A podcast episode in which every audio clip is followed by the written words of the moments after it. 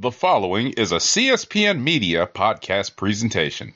The views expressed by the hosts and guests of the Comic Book Chronicles are the opinions of said hosts and guests. They do not reflect the opinions of the Comic Book Chronicles, the Click Nation, or the Cold Slither Podcast Network in any part.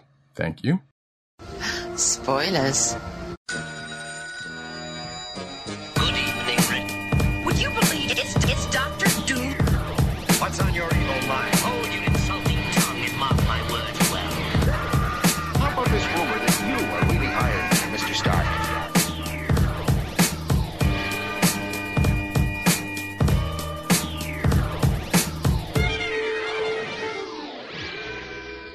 Hello, and welcome to another exciting episode of the Comic Book Chronicles. I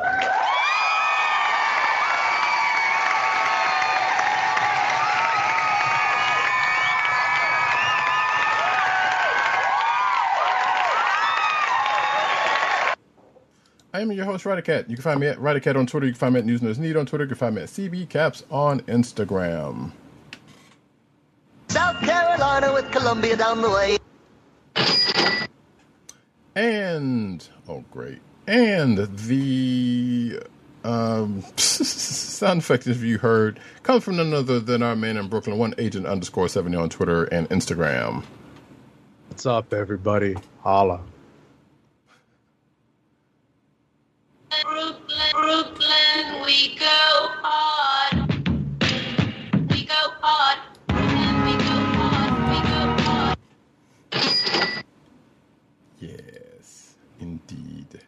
And folks, this is indeed the Comic Book Chronicles, uh, where we are found at the CSPN.us. as- eh, The Call for the Podcast Network, that's CSPN.us.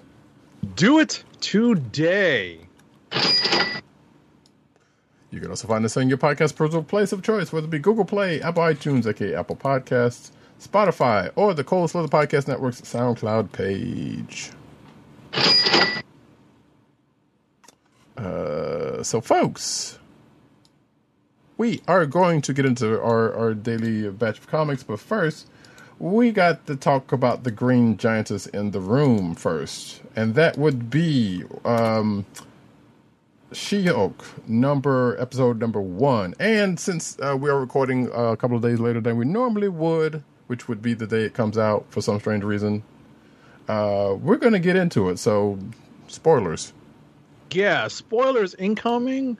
Uh, you know, th- you've had a few more days to watch it. We definitely think it's worth it, but we'll get to that in a second. So, in uh, spoilers incoming in three, two. I'm pausing here. I'm like, what happened to my spoiler bell? It's so funny. I'm like, where did the spoiler bell go? I've been. Oh, here we go. One. That's what you get when you're moving your soundboard around to try to make room for new sounds. Indeed. Also, man, I, I'm about to get off Twitter because I just saw a Brand using a meme uh, uh, that's been going around lately, and that's terrible. Anyway, folks, uh, She-Hulk episode number one is called uh, "A Normal Amount of Rage," and um, yes, like Agent Seventy said, it was a great episode. Just to start off with, uh, but we and, I will go ahead and put here you if you've seen the trailer, you've pretty much seen bits a good bits of uh this uh episode. So it won't be too spoilerific if you have if if you've seen the trailer. Now, granted, there's some some ins and outs that you haven't seen because you haven't watched the episode, but you shouldn't be too bad off um with what we were going to say. I will say. Right. But at the end of the day, we recommend, you know, now that we've given you a fair warning up front, that you put our podcast, you know, on pause, go watch, and then come back. Or fast forward past our discussion and then loop, you know, and, and circle back when you have an opportunity to watch this uh, She Hulk episode number one because it's definitely worth it. Yeah. And, You you know, about to say in broad. What I was going to say? Well, say, say again? I said, it sounded like you were about to say loop back. And I was like, what is it, pro- product placement? No, no, no, no, no, no. But I get that. I get that. You know, Roddycat is making reference to one of the pieces of software I use to make this show work. Uh, but uh, in very broad strokes, we are probably going to get into some spoilerific stuff. That's why we rang the bell. But in very broad strokes, the origin story for Jen Walters and her and how she becomes the She-Hulk in the MCU, I thought was a very easy adaptation to make. And I thought it was well worth it. And ultimately, it's taken care of early in this story so that everything else is about her becoming She Hulk. and this fun lawyer show that you won't be able to, to, to focus on if you don't hear the uh, the the origin. Right, right, right. I was about to say I, I, I'm I'm wearing uh, even though it's not Hulk green, this olive green in the Hulk's honor, right? Nice. so yeah, um, so yeah, we start off with with, with Jen basically giving her closing ar- ar- um, arguments to her um, to her um, office mates, uh, and then she kind of turns to the camera and says, "Hey, you know." You need to. You want to know what's going. on. You want to know what the origin is because you won't be able to go. You know, like just like I said, you won't be able to go any further without. You won't be able to pay attention if you don't. So it goes into the origin, which is basically instead of her um, getting gunned down by a mobster, she and Bruce ends up in a crash thanks to a Sakaran courier ship. Right. And we're sure that this Sakaran ship and its reason for being on Earth is going to come into play at some point very soon. Yeah, but Bruce got to look into it. So, um, the you know what? I'll say that for the for for because there was a Yeah, I was about to say when we, I'm sure there's speculation. The first thing that popped into mind was elements uh were elements of Planet Hulk and World War Hulk correct, and that's that's and the everything kind that of thing, came after. right, and that's Mm-hmm. the thing that's been kind of going after. But we kind of got bits of Planet Hulk. Not saying they still couldn't do it in a way, but we kind of got that during Thor Ragnarok, or at least parts of it. Right, that's the thing. It, there's certain parts that were left out Right. that play more into the World War Hulk aspect. Right. That's what we suspect. That I, I I've I've been off the internet looking. You know, I have not been looking into the stuff since the sh- the, the episode aired, but I, I I presume that we're all on the same page when we're you know just based on some of the the subtle and not so subtle hints that Roddy Cat was just giving Right. about what parts of the story they're going to be using from the original source material. So, but in any event, um, the you know the, the accident actually gets us up to speed on a few things, mm-hmm. not just the origin of She-Hulk. It also gets us up to speed on what time frame, what what place in the the MCU timeline this show occurs. And I appreciated that. It's literally done in passing. And it was very effective. In I- fact, and explained stuff that we had seen in a post-credit scene in another MCU movie uh, or earlier this year. And from what I understand from an article, I Oh no, not not earlier this year. I apologize. Last year. Right. From what I understand, um, there is going to be more clarification. It's going to be cemented by, by the next episode, or during the next episode. From from what I'm seeing, Oh, okay. I didn't know that, but yeah, I mean, there was a there was an article I saw that kind of hinted around. It was like, yeah, the, the one of the showrunners was like, yeah, it, it'll be definitely clear uh, by the end of the second episode. right. But I think it's pretty clear now. Yeah, That's my that's my assessment of it because you know they come out and say it. you know, they literally come out and and and She-Hulk's origin itself actually plays a role in it. You know, like not just the accident. You know, the you know in place of the the mob shooting, the mob related shooting, but just you know, and, and we'll we'll get to that. You know, but you know we're we're spoiling, but not we're always cautious to not spoil everything. Right, but it's also still kind of weird. But like I said, I, I'm I'm looking forward to see how they how they how they clarify it next uh, um uh, uh next episode. But yeah, we we we definitely get a place, and obviously there have been articles saying, well, you know, this is supposed to be this, and this is the time frame of this, and you know, and the whole 15 year thing that that Bruce was talking about, you know, while that doesn't have to do, well, it doesn't doesn't have anything to do with that. It's still kind of a kind of a touch point. So, but yeah, all of that kind of plays in. But regardless, uh, to keep it keep things pushing though. So yeah, we get that. We get the origin. We get we go into basically, um, um, well, we see Jen kind of getting help at a bar, like this, which is also this part is also kind of weird of the time frame.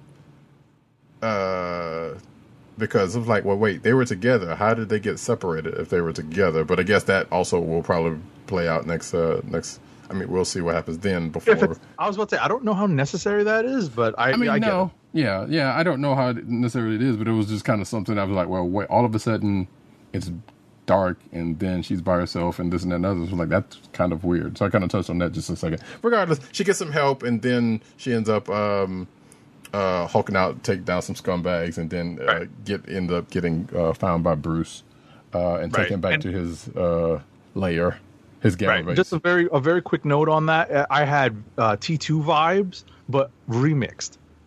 Hmm. You know, because of the bar and the setting and what ends up happening, and obviously the girl power is in effect, and you know the the creepiness, and you know as as as guys, right, as men in this world now, where anytime I see that stuff played out like that that that that the, the creepy come-ons and and whatnot like play it out on screen i get the heebie jeebies because Yeah. i'm like yo i don't think i've ever done it that way but i've seen it i've been around it exactly, but and there are that's some. the you know and, and and you start to and, and you just start to reassess mm-hmm. Yeah, and that was a, and the, and on that scene there was like, yeah, I know every pr- pretty much almost every woman that I would know that watch it that would watch that scene be like, ah, I kind of wish I could do that. I wish it was Yeah. that easy, you know. yeah yeah But this is, sadly, it is not, and because we got some dumbass guys out there. Let's face it.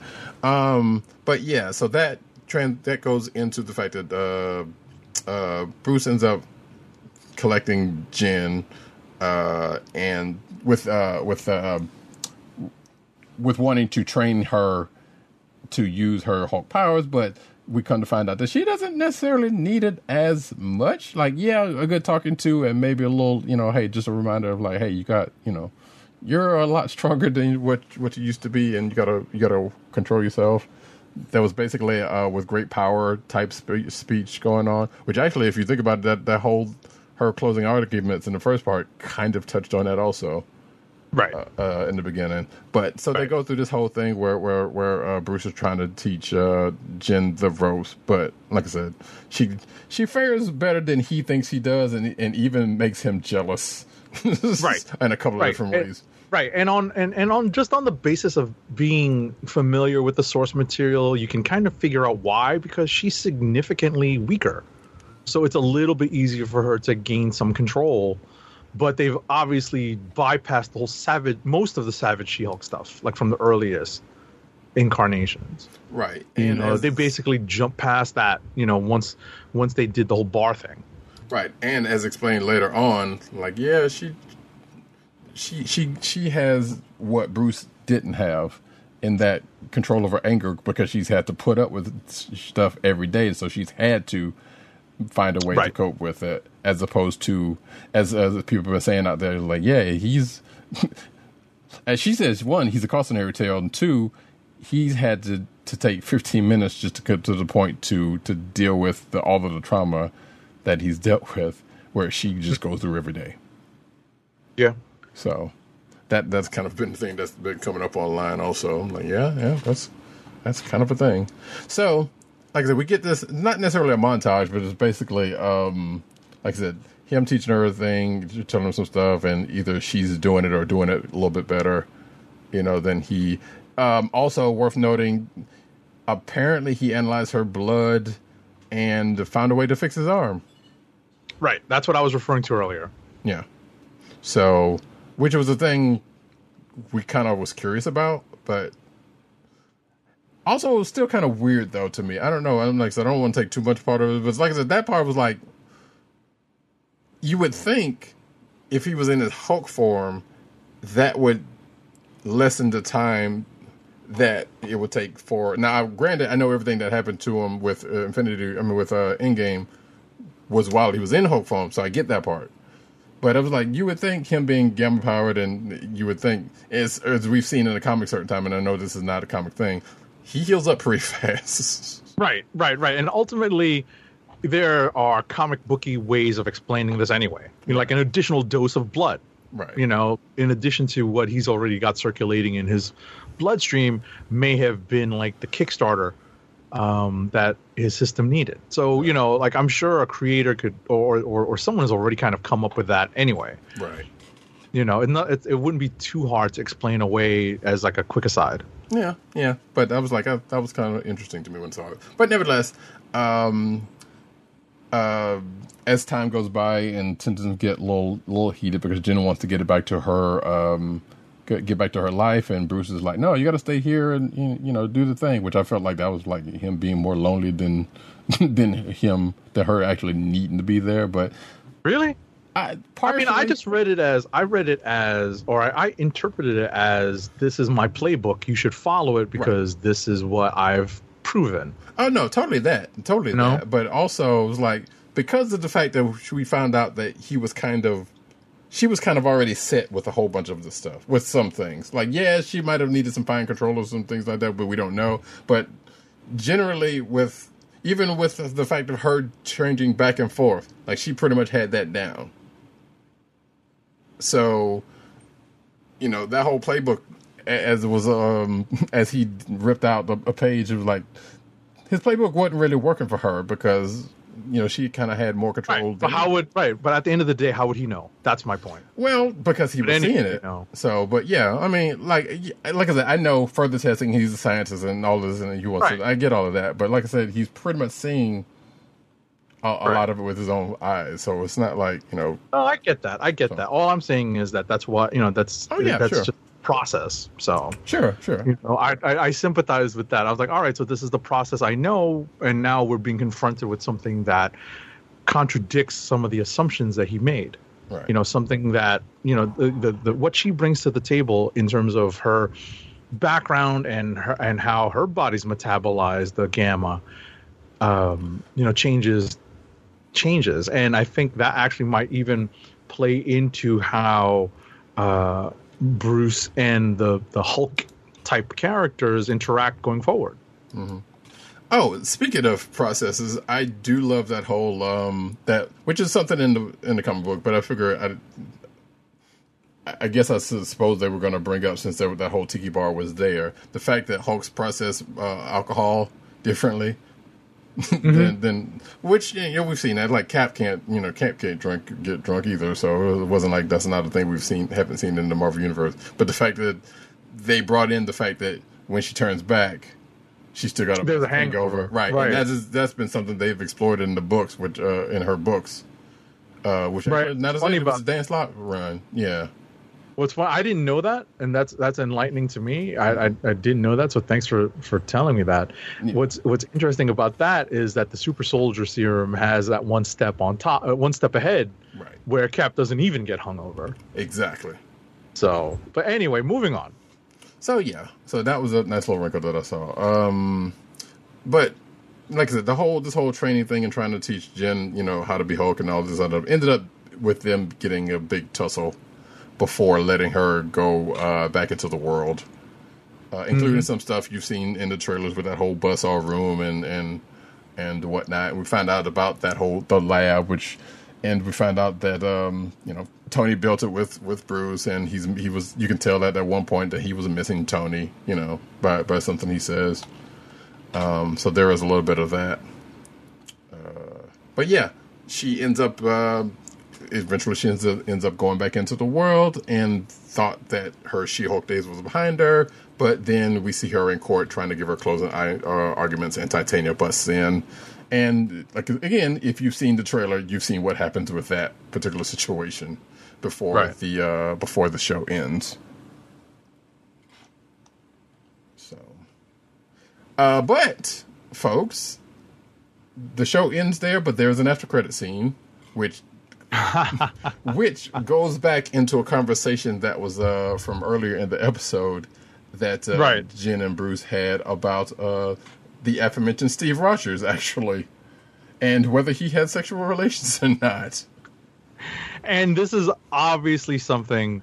It's not a conversation that I've actively engaged in. but I've seen it online. But you know people. have I've seen it on Twitter.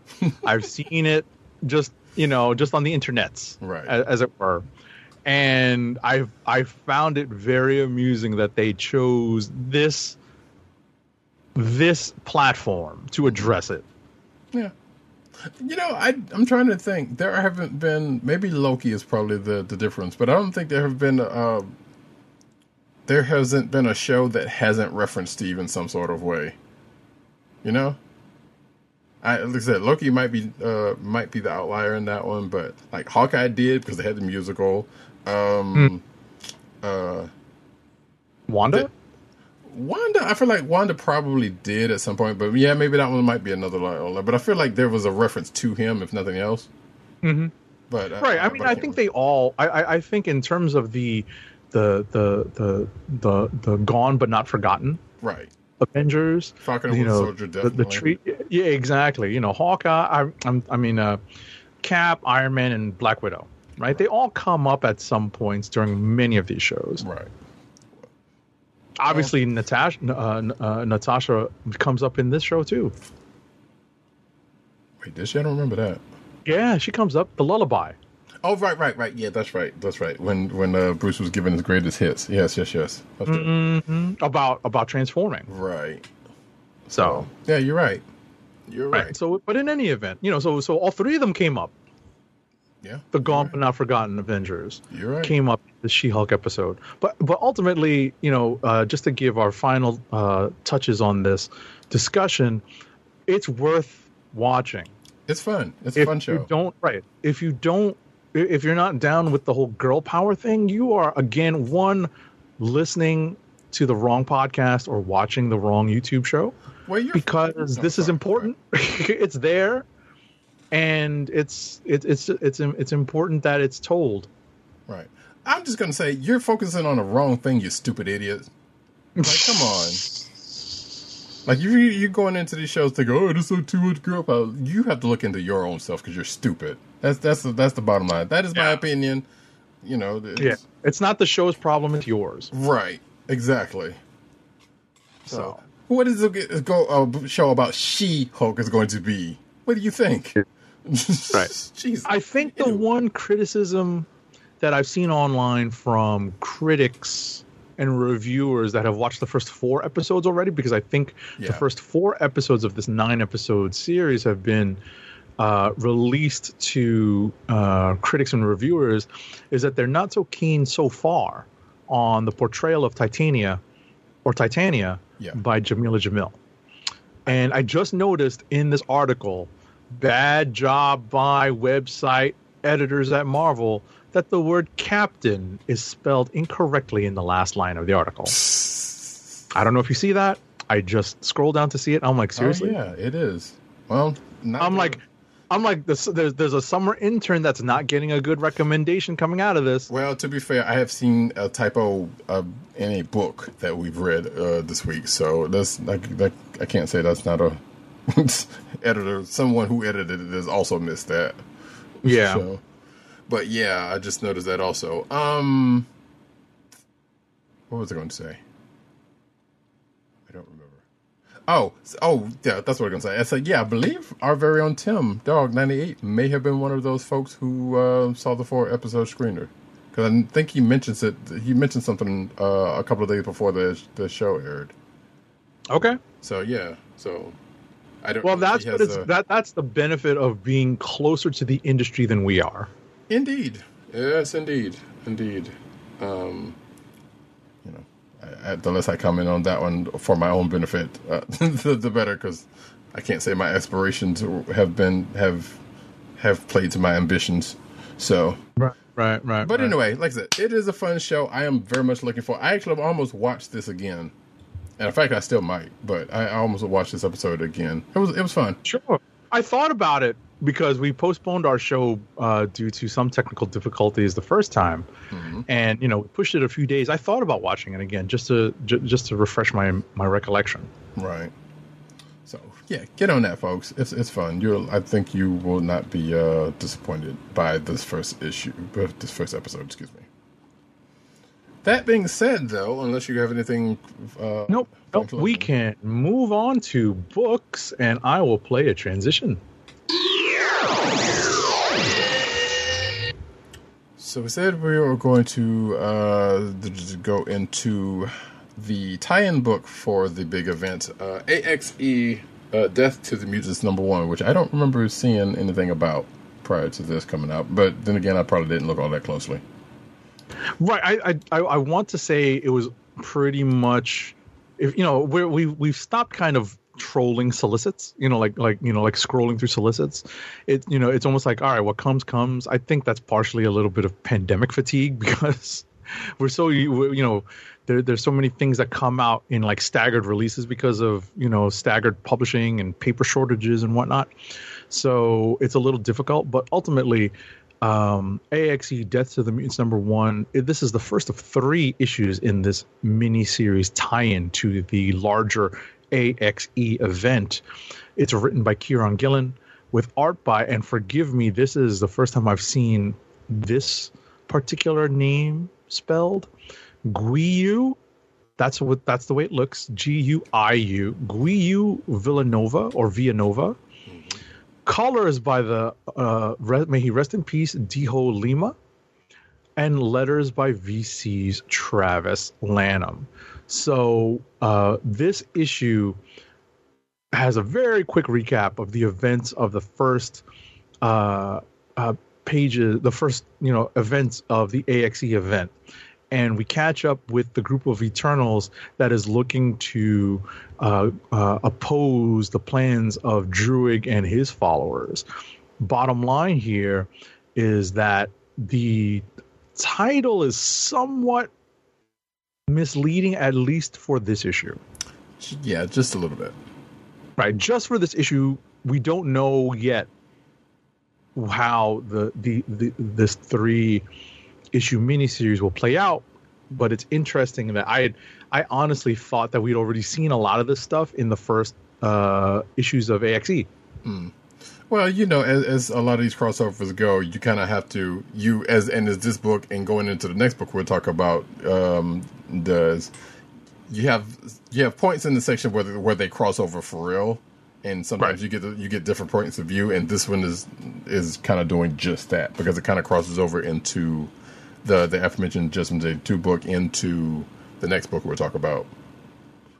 And right yeah, and ultimately right and ultimately uh, just hold that thought ultimately there are also instances where they're re- they're basically quick recaps of what happened in some of the other books on the pages of this issue because you know it, it- you never know if someone's just picking up this issue for whatever Right. reason and they haven't picked up the previous uh, issues of the tie-in so Right. But I can't imagine you picking up this book and not picking up the main book. But it's Stranger Things. rando right exactly rando things rando things happen so So, uh, but the longer than the short. Wait, did we get? Well, you, you did get the the credits. Uh, the Yes. the- so I mean, the main thing of this thing, like I said, it kind of there's points in um, there's a point in Judgment Day uh, number two that that um, that uh, get brought up here, and then this book kind of fleshes out one part of a story, and then it goes into uh, the next book we're talking about. Like I just said.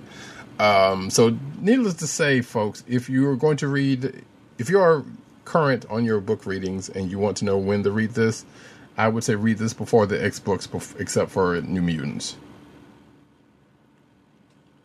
Uh, well, X books, the excuse me, uh, New Mutants and X Force because X Force doesn't really have anything, despite the fact that X-Force despite has a the banner on the cover Right. and despite It's- that it's actually in the reading order Right, but we'll talk about X Force a little bit later. But just just just for for FYI, because you see the banner and you think, well, this is tied in, so I wonder where I'm supposed to read this.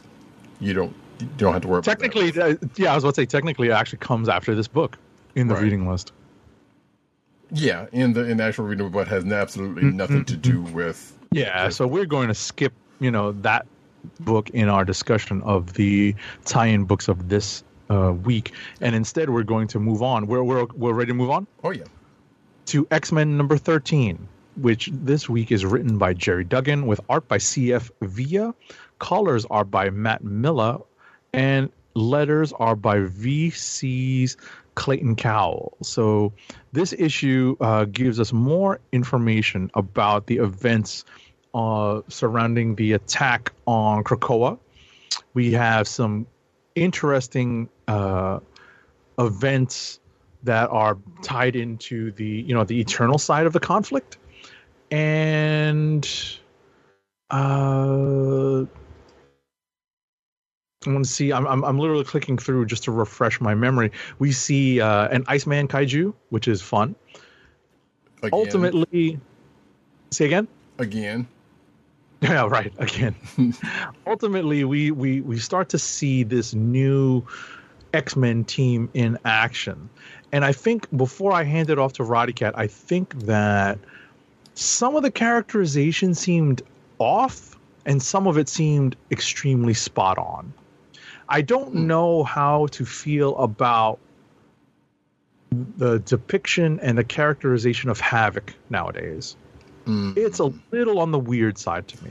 it's also hit or miss because yeah, because yeah, because when he was in the last volume of X Force, he was kind of a one way, and in this book, he's kind of Right. another way. Yeah, it is kind of weird. Like they, just, It's like, a they little know what to do weird. He's gotten what he wanted, which was to have Madelyne Pryor uh, uh, put through the resurrection protocols. right, Right? He's still a kind of So a I- mess, I beg your pardon? but he seems like still kind of a mess. Right. So ultimately, it you know obviously this is only the first issue with this new X Men team in place. So we don't know where Duggan is going to take this group of X Men, like what direction he's going to go. But I felt like any dialogue that he gave to Havoc seemed off, just to me. But I have not been keeping up with Havoc that much, uh, even with the uh, uh, the Hellions book. I, you know, I read it here and there. Right, it was Hellions that he was in, right? All right, yeah, not X Force. It was Hellions. Yeah, yeah, yeah. Right. Um, and ultimately, you know, it's it's we definitely have to play a little bit of wait and see. One of the interesting things that did feel on point, did feel on brand, was the depiction of Firestar. Yes. And I am not as familiar with Firestar's characterization in the pages of New Warriors related books. My main exposure to her in modern times, obviously, you know, we're not talking about um, Spider Man and his amazing friends. You know what I mean? You know, we are not referencing that at all. Spider friends, go for it! But rather the Kurt Busiek and George Perez run on the Avengers in the late 90s. So, you know, having Firestar play a pretty prominent role in that Avengers run, which I adored because that was a Perez, that was, you know, like modern day George Perez, right?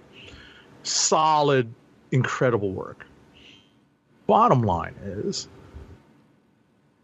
that seemed more accurate to me than any you know like it, it was spot on to me what did you think I can agree with that. Um, I feel like the the a couple of the defining moments of this new X Men team will be them dealing with uh, things.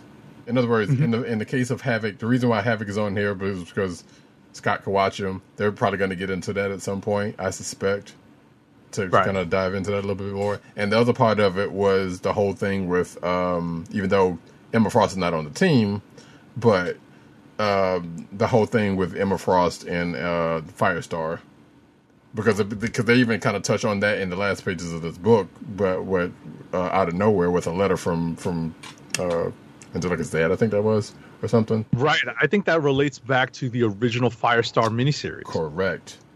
And i which i own but i don't think i've ever read I actually read it fairly not fairly recently, but somewhere within the last year I've read it. oh, thanks to the miracle of marvel unlimited which is not a sponsor of our show Just a tool we use. Yes. right it is a tool that we utilize uh, ultimately though i felt like this was you know this is definitely like a, a, a somewhat necessary chapter in the axe story um, it fills in some of the story around this current team of x-men you know this is a newly constituted x-men hero team as it were Right. you know, the hero team of Krakoa. And so we have um, you know, their first outing in defense of Krakoa. Right, and uh, the the aforementioned uh, AXE Death of the Mutants. There's a part of this we get another uh, another part of before going into this, uh, or not even in the middle of this. Which, like I said, this, that- that's why you read that book before you read this one. And Right. then it goes into um, um, um, Judgment Day two, which was came out last week. So this kind of basically catches folks up with um, with a couple of points of view from uh, for what's been going on uh, Sure. with this uh, event. Um, I do like the the two two things of note is, is like, and I guess I should have recognized that this was going to happen. Uh, Angelica was pretty much having an Avengers flashback because she because she, pretty much references uh, the Avengers twice. Right. She it's her first experience in like one of the major teams probably since then. Like I I, I want to say she was doing some stuff in the initiative and obviously New Warriors post her run on Avengers. But Like the Avengers never- initiative. I think was she in the Avengers initiative? I don't think so. She might have been related to it. I don't think, but I don't think she was. she It's hard to remember actually, folks might have been, 'cause read there were a some lot of comics, you know. right. Yeah, I don't know. sure. Uh, I, I Right, want to say you'd have she. to, you'd have to look though. that up. But bottom Yeah. line is, if you think about the major super teams in Marvel Comics, one of them is the Avengers, one of the others is the X Men, and it's rare that you have alternate members on the Fantastic Four. So you know these are you know this is the big leagues for her. You know she's she's graduated. Uh, from the New Warriors to the Avengers, and now she is an official X Man. And So- she's never been or X Woman, right? And she's never been on the X team before. In fact, if I remember correctly, didn't even want any part of uh, uh, of the X teams at, at one point in time. Right. She wasn't interested in being ostracized for being a mutant. Right. So, and I believe that also came up during the during the the gala. So, um, Mm-hmm. that kind of that was the point that kind of got referenced back to. Uh, but nevertheless, here we are uh, with this with the like uh, Agent Seven said the the. The pretty much the first outing, and it would be that the first outing would be during a major event, Of course. Of course. as opposed to the last time when, or actually, yeah, at the beginning of this run, uh, when the team started off, which I'm actually kind of surprised they didn't restart the book, but I can see why they wouldn't. Like, why waste Right. the time doing that when you're already in the, in the middle of an event? So, nevertheless, um, yeah, it was a it was a good read. Um, like I said, you, if you're pretty much caught up on uh, AXE, this is a good one to get into because, like I said, even though you just you're getting rehashes from what's already happened, you, you're still getting a little bit of forward momentum. Right. So, all right, unless you got something else to say, we can push on to the next non non related book. Right. And we're we're we're kind of streamlining uh the show tonight, our comic book reviews tonight because we have a lot of books to get to.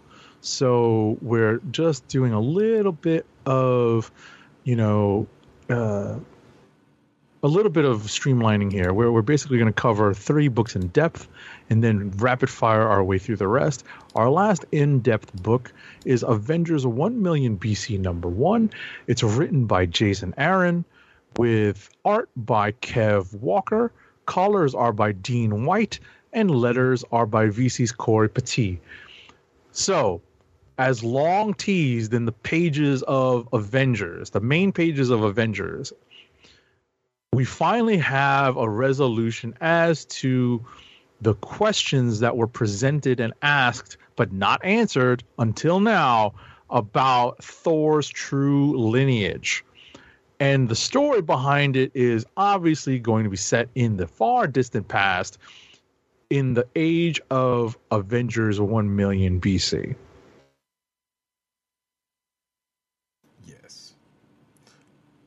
Um. You know, I'm not interested in spoiling it. I think it's worth a read.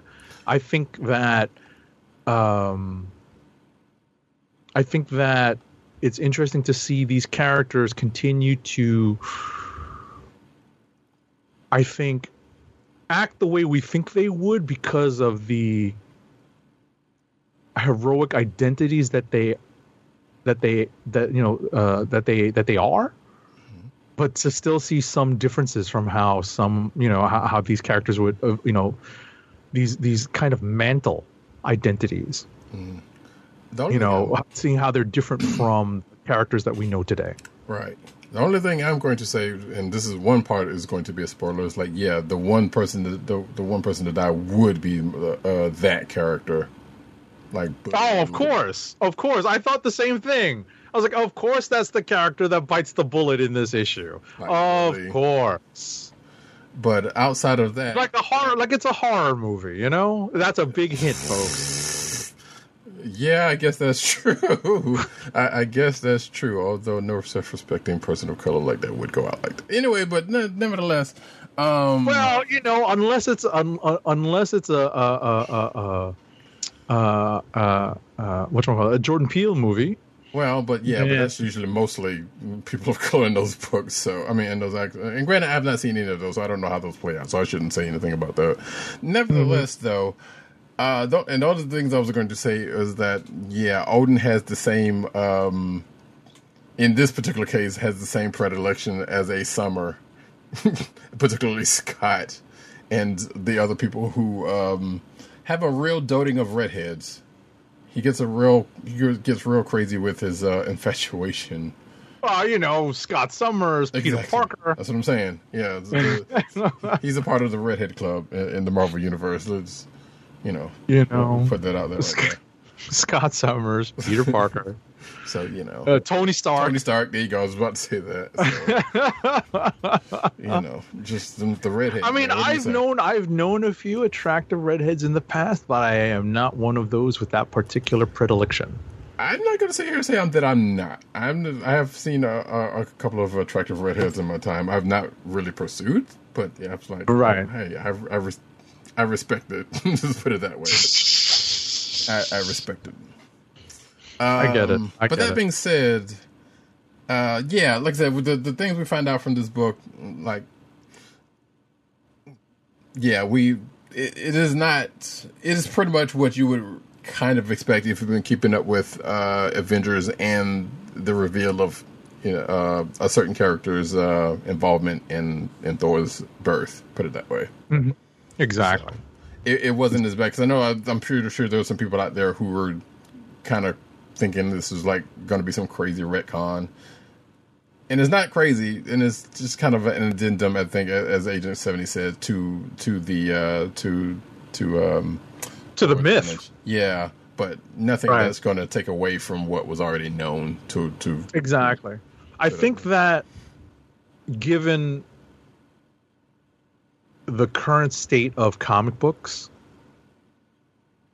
the fear or the trepidation was well placed yeah, totally. because it's not uh, it's definitely not out of the realm of possibility that they would make a change that seemed pretty drastic given that this is a comic book already based on a myth Right, and you also know the comic fact- already changed much of you know much of the story of the myth to Right. you know to alter into a superhero story but at at- at its core the the the myth and the comic book carry you know at least a skeleton of the original story Hmm. and it's you know and just as i said it's not out of the realm of possibility and and it was that potential that sold this book and sold the story Right. And I think my particular issue with it, which um, having read this and watched Thor Ragnarok has been put aside, thankfully, because I feel like going into this, we had already known that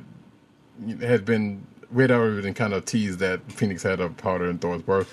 I felt like that was something that they were going to try to shoehorn, it, not shoehorn, but was going to try to put into Thor Ragnarok, not Thor Ragnarok, excuse me, Love and Thunder right some kind of way to where this is going to be, you know, the the MCUification of of Thor's uh, origin story, which they didn't do. So I was I was happy about that. Although it would have also cast a whole bunch of um, you know theories one way or another if they had done that because Phoenix would have shown up in, in Thor: Love and Thunder.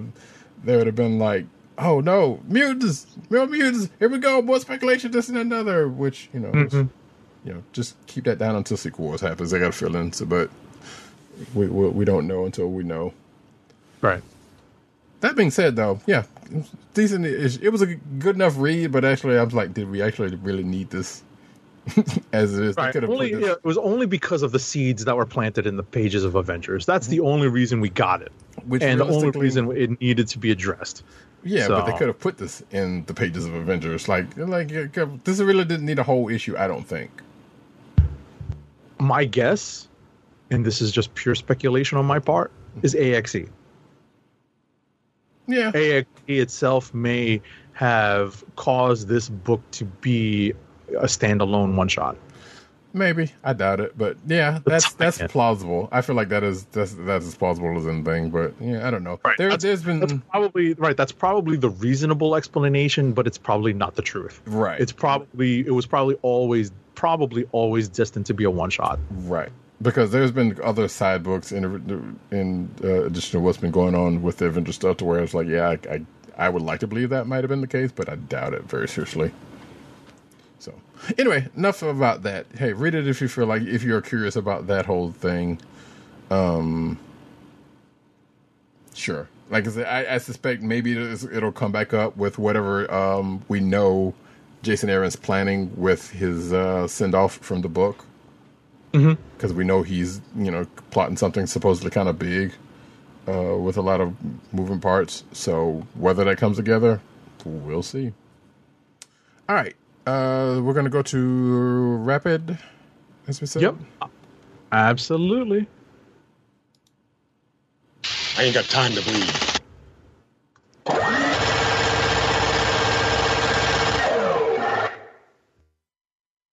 All right. Do you want me to lead? Uh, we have a lot of books in common in any event.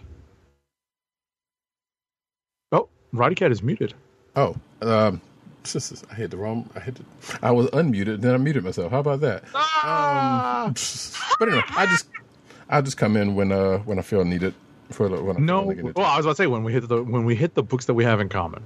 So first up is Nightwing number ninety five. It's written by Tom Taylor with art by Bruno Redondo, inks by Caio Philip or Philippe, uh, colors by Adriano Lucas, and letters by Wes Abbott. So Nightwing is a consistent, strong book, care of Tom Taylor and Bruno Redondo and their colleagues. This issue finds the Nightwing crew and the Bat extended the extended Bat family, taking it to the forces of evil led by uh, I wanted to say Tombstone because that's who all he always reminds me of Blockbuster in Blüdhaven. Things do not go to plan, however, and that's essentially what this issue dis- depicts. Things do not go to plan. A lot of it does, but the cliffhanger ending of this issue is pretty dramatic and it's a pretty fun read overall. So I recommend reading this if you have any sort of connection to the the Dick Grayson, Richard Grayson character, because I think that the Nightwing book is a consistently strong performer. I think it's a consistently well done book. So if you are in any way invested in the character, either you know as a as a in, in his post Robin phase or just to catch up with the character, I would recommend this run in its entirety. Quick question. Next quick question. Shoot, shoot. Um, Blockbuster, I've seen in an article has been called uh, "quote DC's Kingpin."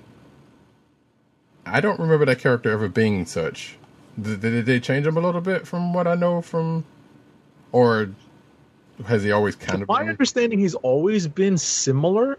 I don't know if he's been the kingpin in the sense that he was the sole person at the center of the crime empire.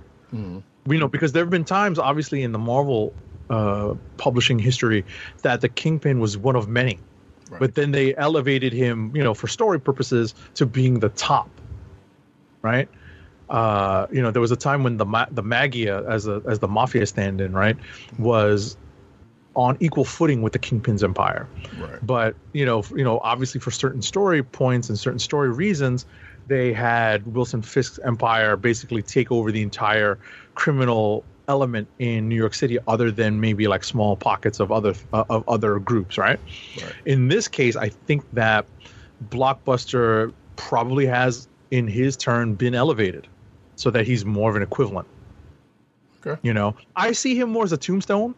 Right. That's why you know, like I see him like physically and his and his portrayal. I see him more like Tombstone, but they've even done that with Tombstone and elevated his stature in the cr- in the criminal underworld. hmm So, um, you know, I hope that answers your question. Oh yeah. Thanks. All right, next up is Daredevil number two. It's written by Chip Zdarsky with art by Marco Checchetto, colors by Matthew Wilson. Uh, colors for the flashback is are by uh, Rafael De La Torre. There are several guest artists here who contribute one, uh, basically pinup shots, but they do uh, they they do integrate into they do make part they do become part of the overall story being told in Daredevil number two. The guest artists are Alex Maleev, uh, Paul Azaceta, Phil Noto, Chris Samnee, Klaus Janson, Mike Hawthorne, John Romita Jr., and Scott Hanna. And letters are by VC's Clayton Cowles. So there's a reason why, um, you know, I went through that whole litany because these are some all-star creators from Daredevil's long history and mostly recent history. You know, Alex Maleev was with the was on the Bendis uh, on the Bendis Daredevil run, and obviously John Romita Jr. was on with Ann Nocenti a long, long time ago, and he did uh, Man Without Fear with Frank Miller. But this is coincidentally the 650th Daredevil issue, so it is a so it is an anniversary. It's exercised, and there are some interesting revelations here about a character that we've been introduced to over Zdarsky's extended run. It's not just these these first two issues in this current volume of Daredevil, but it's a, it involves a character who may or may not have either supernatural or divine origins. And if you are familiar with the history of Daredevil, both the supernatural and the divine have played uh, their role. Their you know have played respective roles in the story of Daredevil over the years. So I'm not so keen on the direction of this character and where they're where they might be going, but I'm willing to stick it out and see. Uh, this book is not on. I, I I actually do not have a physical pull list at this point, but in terms of reading it, um, I'm very curious to see where this goes. So uh, I'll keep everyone in the loop and definitely keep tabs on this book. Next up for me is Edge of the Spider Verse, number two of five. So there are four stories in this book. The first story is written by Mallory Rosenthal with art by Iguara, colors by Rico Renzi, and letters by VC's Joe Caramagna, our favorite lettering paisan. The second story is written by Ram Z, uh, not Ram V, but Ram Z, art by Ruari Coleman and Brian Reber. Letters are by VC's Joe Caramagna. The third story is by written by Dan Slott with pencils by Paco Medina, uh, inks by Paco Medina and Walden Wong, and colors are by Brian Reber. Letters for this story are by Tra- VC's Travis Lanham. The last story, which is a welcome surprise, welcome in that we have not seen this particular creator create in the Marvel space for some time you know, Skottie Young kind of took, you know, kind of stepped in and kind of stole a lot of his space and thunder.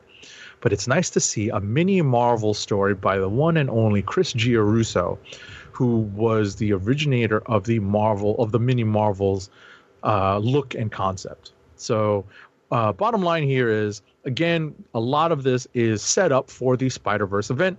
We uh, tag along with several characters that uh, play primary roles in the uh, main Spider Verse cast.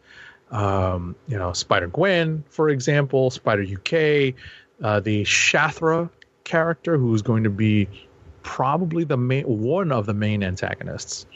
Uh, so, if you are interested in how Edge of the Spider Verse is going to be set up this issue and this miniseries is probably required reading.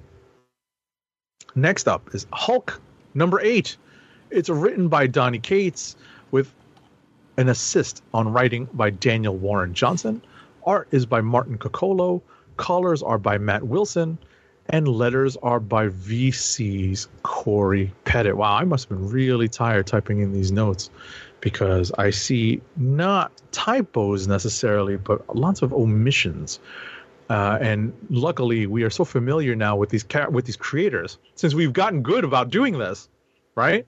We actually are more f- familiar with the creators now than we ever were earlier in our show's run, because we have made it made it a point to uh, cite the names of the creators of the book before we start talking to them. This is finally, finally, finally the last issue in this crossover between Hulk and Thor, two books written by Donny Cates. The crossover story is called Banner of War. And the big tagline for this issue is we finally find out who is stronger, Thor or Hulk. And it is relatively definitively decided. It's, I think it's still relative, but I think it's pretty much decided and the resolution is okay. The story is it necessary? Probably not. I'm not I have not been a fan of this particular crossover. I'm not a fan of the current direction of the Hulk book in general. But you know, it's it's it's definitely a twist on on, on a lot of genres that are being kind of smashed and mushed together in the pages of the Hulk. So if you are, you know, interested in something different when it comes to a, Hulk story, then maybe you want to tune in. I think that the Thor story is what I've been interested in, as written by Cates, and I'm glad to see that uh, this little crossover is done and at an end, and hopefully we can get back to uh, the Thor story that was being told prior to this crossover. Next up is Iron Cat number three of five. So this is essentially the midpoint in the story. This book is written by Jim this. McKay. Say again? I also read this. Okay. This uh, pencils on this book are by Pere Perez, with inks by Jordi Tarragona Garcia. Colors are by Frank D'Armata, and letters. Oh goodness, I left this out. Letters are by VC's Ariana Maher. So we see the trap being sprung by uh, Felicia Hardy and Tony Stark in an attempt to strike back at uh, her tormentor, her ex flame. Things, of course, do not go uh, go according to plan. Like Mike Tyson said, everybody's got a plan until they get punched in the mouth.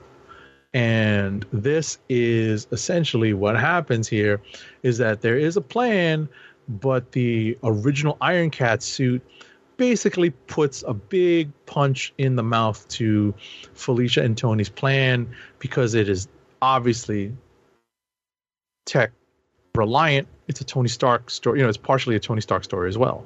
And when I say it's partially a Tony Stark story, one of Tony Stark's law, uh, let's say, a love interest who's always out to kill him.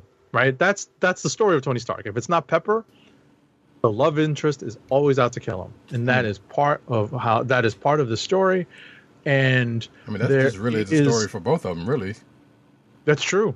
That is true. And at the end of the day, uh, as I said, um, the uh, the tables do get turned, um, you know, in terms of the plan, but the issue ends on a cliffhanger because the partnership between Tony's ex and Felicia's ex doesn't exactly go well. And that's where we leave off. And Do you have unsup- anything to add? Oh, I was going to say, and yeah, that was unsurprising. Yes. no surprise to anyone if you if you've read uh, the the book where this character comes in. I was like, yeah, who who didn't see that coming? Yeah. Um, but we also see that Felicia pretty much um, got Tony again. If you're watching, if you're watching the video version of this um, uh, of the show, you'll see what I mean. Uh, because what she once did to get into this predicament uh, kind of happened to kind of happened again in a, in a in a kind of a sense. So it was kind of funny to see that part happen. like, "Don't be mad," but I was like, "Oh, I know what's coming here," and soup, there you go. So Right. this was fun. I enjoyed it. Cool. All right, next up is New Mutants number 28. It's written by Vita Ayala with art by Rod Reis and uh, Jan Duursema in conjunction, you know, uh, together. Colors on the uh, Jan Duursema portions are by Ruth Redmond. Letters for this issue are done by VC's Travis Lanham. So we finally get to the conclusion of what Vita Ayala had been setting up for the better part of what four issues now? Yeah. Yeah, book four, right? The book, the title of the story is called "The Labors of Magic," and it, this is uh, issue four of this particular story arc. And there's definitely been a, an interesting setup here. It's been a character study of Illyana Rasputin and how she interacts with her fellow New Mutants. But more interesting is that one of the ways the story climaxes and some of the ramifications and the after effects are it revolve around one Madelyne Pryor, the Goblin Queen. And it makes sense that it would be the, the Goblin Queen character because the origins of the Goblin Queen character come out of the Inferno crossover. You know, not not not the Madelyne Pryor character, but the Goblin Queen character come out of the Inferno crossover, and that was very limbo centric, and thus it makes you know all the sense that there would be some tie between magic and Madelyne Pryor being explored in a story around limbo and around uh, some you know some things that Vita, Vita Ayala wanted to set up. So I thought it was interesting that this was the culmination of the story that she wanted to set up. You know, basically reinventing or re or let's just say not reinventing. Reinventing is the wrong word. Resetting Yeah. The power structure and status quo of Limbo for new stories. So I think that is I think that was the goal here and I thought it was I thought it was pulled off pretty well. I liked the flashback stories, you know, those flashback pages mm-hmm. and how that finally wrapped itself up and and and and, and told and helped to tell a more cohesive story because I think in the earlier issues of this arc, it was a little bit difficult to follow, but I feel that if you stuck with it and made your way through the four issues, I think it was worth the read. I don't know if it was worth the payoff, but I think it was worth the read. I guess that's kind of one of the things we're we're going to see kind of after this because yeah, um, Iana's in a new place, uh, in a new place.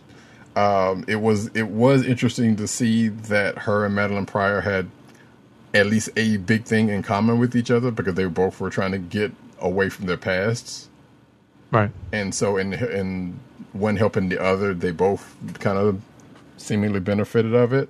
And we know there's a uh, th- because of that, there's a change to Iana's not necessarily her powers, but one uh, one step of her her powers, to which we haven't seen uh, come into play yet. But we also know that apparently this happens before or after uh, AXE, be- because of the fact we see Ili- Iana in uh, Right. in that Different Mutants book and and play a part. So I guess we'll get to that after AXE, you know, or I guess in New Mutants, uh, whenever they happen to circle back around to it, I guess, or catch up to it.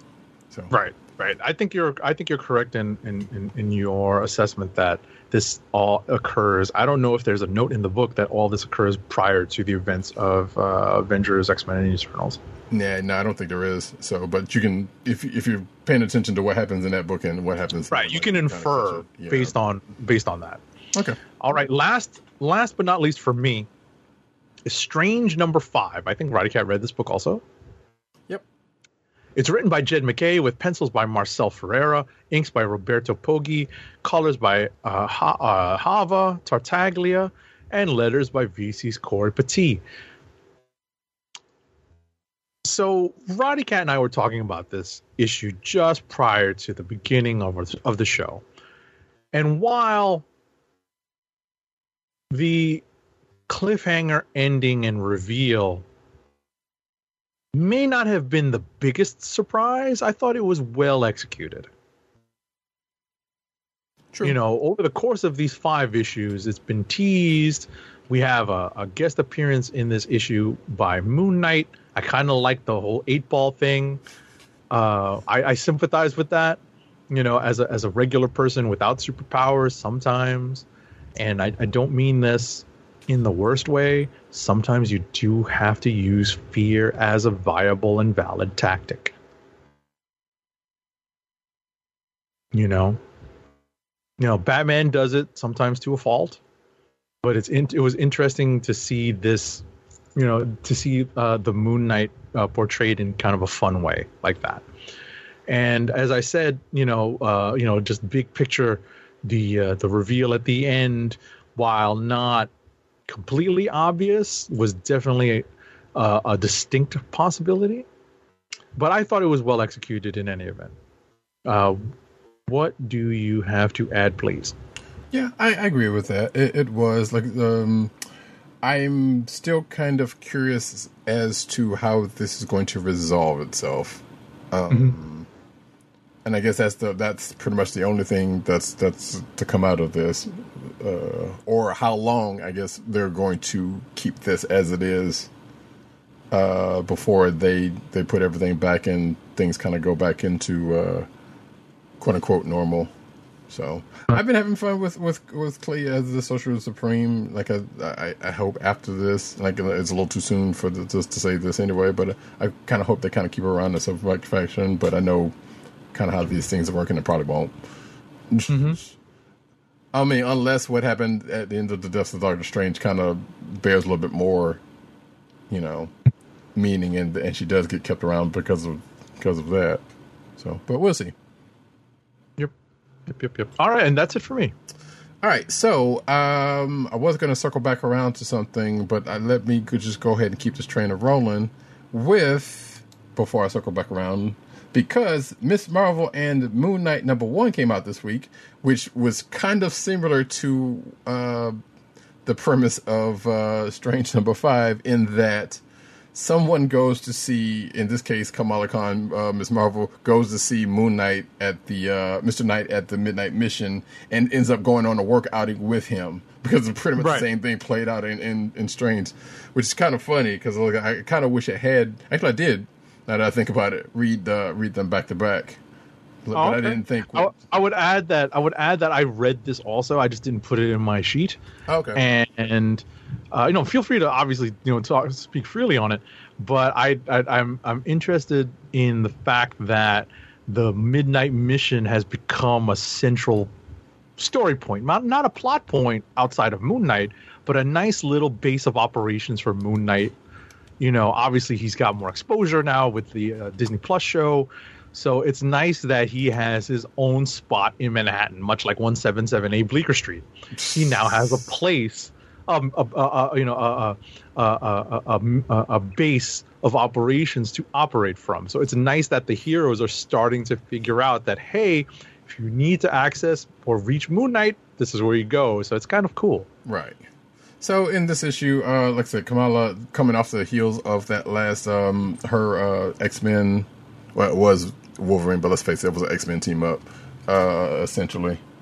Uh, uh, but uh, Kamala and Wolverine's team up, and and the and that mini series kind of lends her to go looking for these killer robots, or these little killer mini robots, but we still don't know who, or at least until the end of this issue.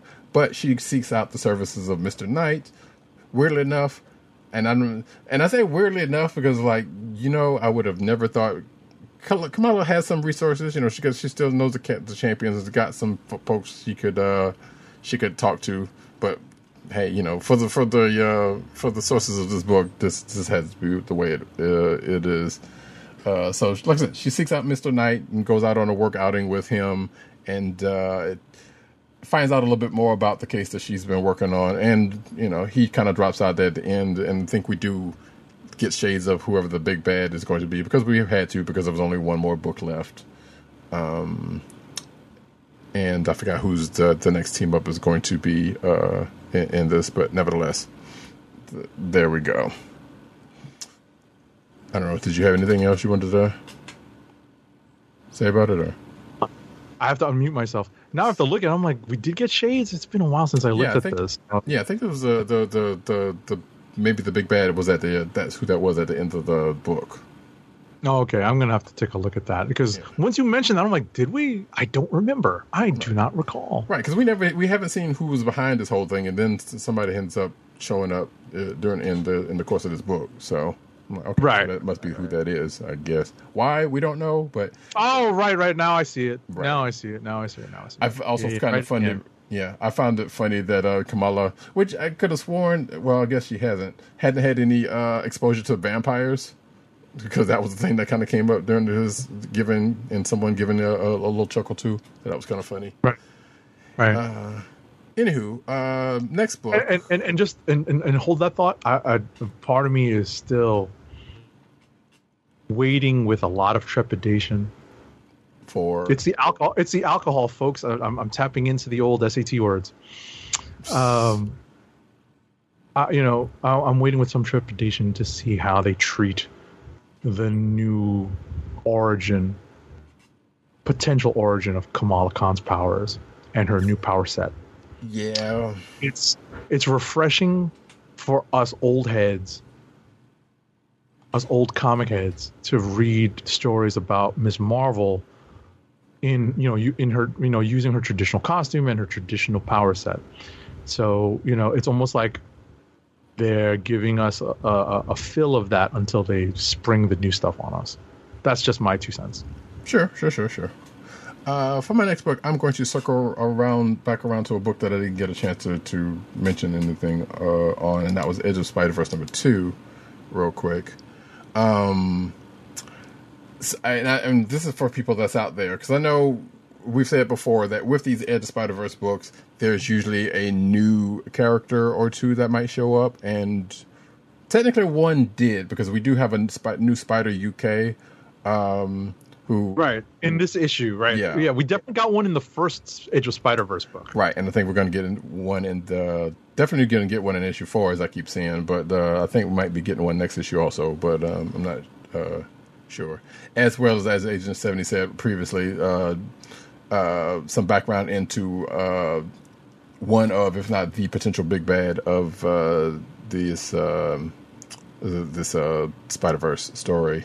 Also, the going back to the whole mini Marvel thing, I've not, I don't think I've ever seen a mini Marvels that kind of went so closely into like, hey, here's what's going on in this thing, you know, because normally those were light kind of non sequiturs, uh, sequiturs. Uh, this one was like, hey, if you want to know what's going on, this kind of catches you up pretty nicely, you know, for for a one page um, uh, cartoon. Right. So, I agree. So I, I enjoyed that. Um, outside of that, I'm still kind of curious about where this. Obviously, we're we're on the edge of Spider Verse, and you know we we get into the the pieces that are getting in place, and the people that are getting tagged um, are probably going to get used in one way, and the, the, the and the folks that are kind of stepping up uh, who haven't, you know, or being recruited at this point, as we see in, in one part of this. Exactly. Like I think this is going to be a, a showcase of the newer spiders. Right. So you know, I think that's part of what Slott is planning. Yeah, and so I'm kind of curious as to how that's going to go out. So we'll see when we get into that proper. But going back to uh, books, uh, where did we? Where did, where did I? Oh, um, X Force number thirty. Um, did I even not write this down? Why did I put it on here? I didn't write it down. I was about to say, if you need, just go up to mine. Do you want me to read the credits no, again? I got it. I got it. I got it. I just have it on. I think I, I was going to say, didn't I talk about it? Oh no, I did not talk about it. didn't talk I about skipped it. Yeah. I skipped it. You want me to do the credits real quick, and you can go into the story? Sure, go for it. X Force number 30 is written by Benjamin Percy with art by Robert Gill, colors by Guru EFX, and letters by our favorite lettering python, VC's Joe Caramagna. Take it away. I did. I skipped it thinking that we talked about it, and then we did talk about it, but only because it doesn't tie into A- A- AXE. That's why. That's why. Yeah, Go exactly. Go ahead. So the the uh, there's really not much to say about this outside of what was just said, and, in the fact that I think we had an article that was talking about the fact that Kraven the Hunter was going to go up against the music the mutants, and this is where that comes into play because we see uh, Kraven the Hunter in Antarctica or wherever it is on a hunt, and it just so happens to be at the same time that Deadpool and Omega Omega Red, I'm about to call him Omega Supreme, Omega Red are on a mission, which I find myself rooting for Omega Red in this issue because one, I don't like Deadpool all that much. um, and the what? one time, the one of the few times you find Omega Red being sympathetic, Yes. So I, being, I- a, being portrayed as a sympathetic character. Right, because he was like, you know what, I'm not taking this, and just happens to deal with uh, Deadpool, which ends up um, going to be the thing that comes back to them because that's how Kraven the Hunter, without giving it away, comes across the mutants in, uh, in uncertain terms. Let's just say. Uh, this uh, also where, was where I said there was a typo in a uh, book that I Okay. read this week because on those one of those letters pages you have Beast Thought and you have Sage's Thoughts. Apparently, there's uh, the topic was uh, misspelled. Oh, interesting. I have to go back and look at that. So- I was going to mention that um, the concept behind, or the premise behind AXE, is essentially the premise that they're going to use to involve Kraven in the story. Well, yeah, there, there's also part of that because You know, the, because of the fact it's a it's a out. yeah it's a, it's a similar enough motivation. right. But he was kind of out of the loop to where he did not know or apparently know about it up until he came across some other folks. Right. he didn't know about the announcement by Exactly. the Inhumans and all that stuff. So, Right. and and what what Ben Urich had uh, revealed in, in in the Bugle. Right. And the person at the end of this uh, ish, issue who kind of spurred it on because, as we know from Kraven the Hunter, always looking for. So he's like the predator, always looking for that the, the bigger hunt. so, which actually had me thinking about that uh, while I was reading this. I was like, okay, yeah, that, that somehow makes some sense. So, and it, like I said, he ends up getting wind of what's going on with Krakoa, and um, also that. Uh, the mutants being called the the um, the apex um, apex hunters or, or something like that. Whatever they said at the end of this issue. So Right. Whatever they whatever they did to set the motivation. right. So I was like, okay, and this is what sets him uh, into coming into conflict with them uh, whenever that's going to happen, which is I'm sure going to be held in the the pages of this book. So there's that. Oh, also poor Angel because he always what? Why is it? he always either getting caught or his wings clipped or something. Something happened. I'm like, dang man, uh, homeboy can't get a catch a break. Yeah, I thought that was whack. I thought that was whack. He was just, you know, obviously, you know, it, it, it's it's a it's a flashback to uh, Mutant Massacre. Right. I was like, damn man, they had to do that to that man. But anyway. Um, next book for me is uh let's see, uh, Batman Superman World's Finest number six. Uh, as I put up the poop, there we go. Um, this is uh, where's the credits? Where's the credits? There we go. Uh, written by Mark Waid, art by Travis Moore, colors by Tamra Bonvillain, and letters by Aditya Bidikar. So, um, coming out of that last arc, uh, Supergirl had lost uh, Robin in town time due to her fault for, for her, any fault of her own. But apparently, it must have been real easy to recreate um, by, uh, Superman because Batman and Superman finds Robin, who was lost in time, just that quickly. But also thanks to some clues that Robin is given uh, to them uh, to to find him, which was you know smartly done, of course, because he's a Robin. So, uh, but before they leave, they ended up helping Robin with uh, his uh, with the people he had been uh, staying with. It was a circus. Um, so of, of course, Robin, this being Dick Grayson, uh, Robin, uh, and I think this whole story has been set in the past, like I've probably said before, um, with with Batman and Robin, and I think we, yeah, we can we can pretty much assume that yes, this is Dick. Um, so yeah, while they're still in the past, they help uh, Robin out with a mystery that he had been uh, trying to solve while he was uh, bunking up with this circus, and kind of uh, helping them out some and that's pretty much the the. I think this seems like this was a one and done story, and I guess they'll be back to the quote unquote present of whatever the story is going to be after this, uh, and going into a storyline that I think we talked about in the a news article um, uh, a while back. So that was that. It was a fun story. It was pretty cool. Uh, next up, uh, Black Adam number three. Dun, dun, dun. Uh, let's see. Creative team is script by Christopher Priest, art by Matt Herms, colors by Troy Peteri of non VC uh, uh, at this point or right now, uh, letters by Irving Rodriguez. So, what we thought the initial plot against uh, Black Adam was, or or more specifically by whom it was, turns out not to be the case. Kind of a that was kind of a ruse, but it sounds like he's going to probably run up on um um might end up still being running up on Darkseid for reasons anyway in an, another issue or two. But uh, I guess we'll see when we get there. Kind of find out he was being lured by some folks call the Akkad, which may have something to do with the uh, Darkseid. I mean, uh, uh, the side, and I don't know, but I don't know who this who these folks are. Mhm. Um, because my DC lore on that stuff is not great, so it is what it is.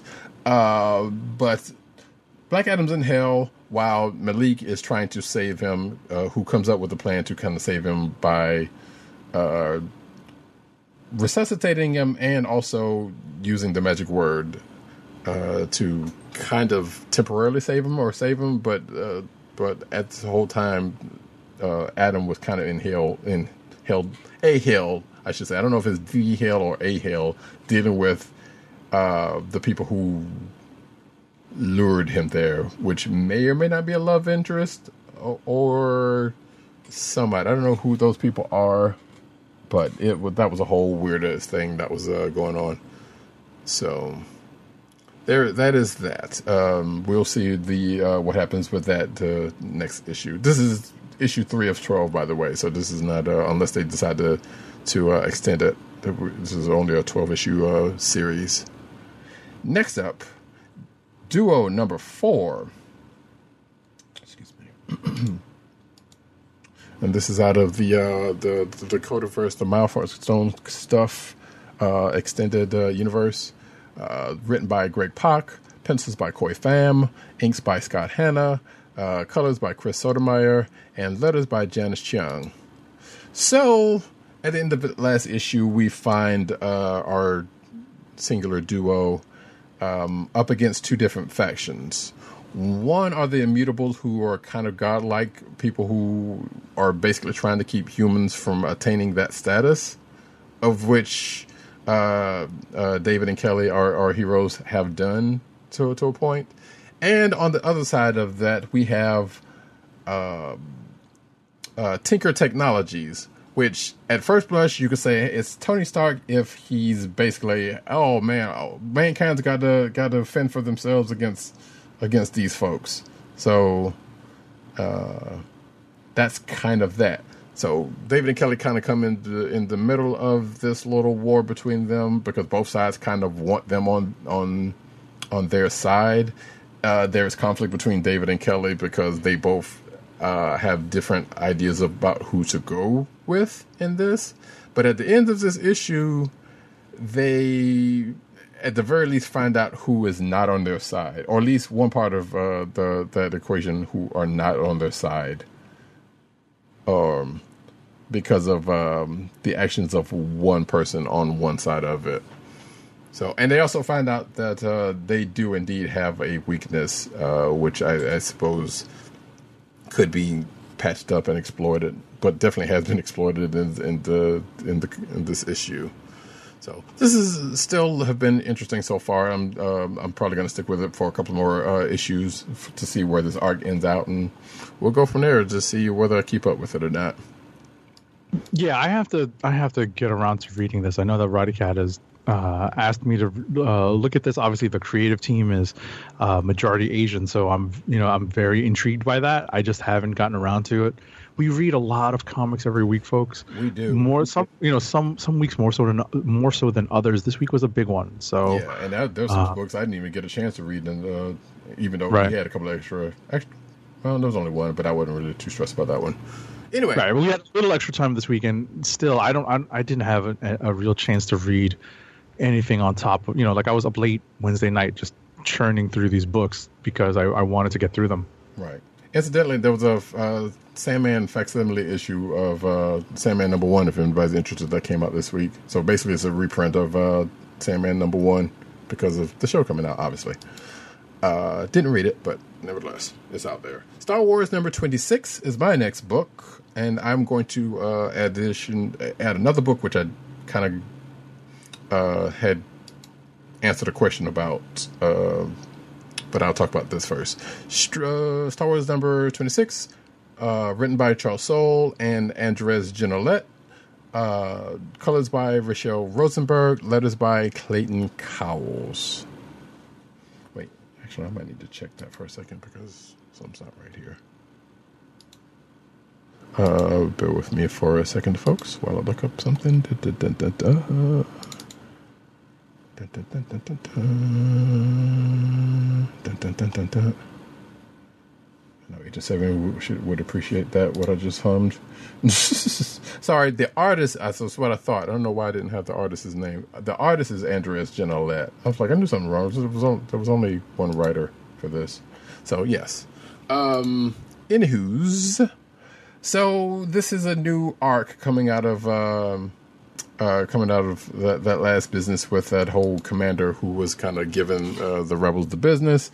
The rebels decide to strike back in the um, at a an imperial parade, um, just to kind of let folks know that hey, we're still here. Because uh, as we come to find out in the course of this issue, there was a um, an imperial commander who basically took credit for wiping out the rebels during the the Battle of Hoth uh, and them taking a taking a swipe at him during this uh, this parade was them saying, "Hey, you didn't get rid of us," and so it goes into a uh, a meeting of the rebel minds to, to where they should go next, and you know what they should go moving forward, and you know.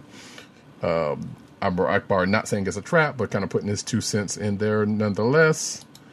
Um, um, and uh, we do see a couple of people we haven't seen in a minute. One being Hera Syndulla, who was at this meeting also, and uh, pri- prior to that, uh, Evaan, who was I can't remember who she was to uh, uh, Leia, but I don't think we haven't seen her too much out since uh, that Princess Leia miniseries. She's been talked about definitely, but I don't think we've seen her in the courses of in the course of this. But she kind of shows up to kind of pick at Luke about having his uh, about his um, lightsaber, and that's not a euphemism. It's the actual lightsaber that he picked up uh, during that last arc.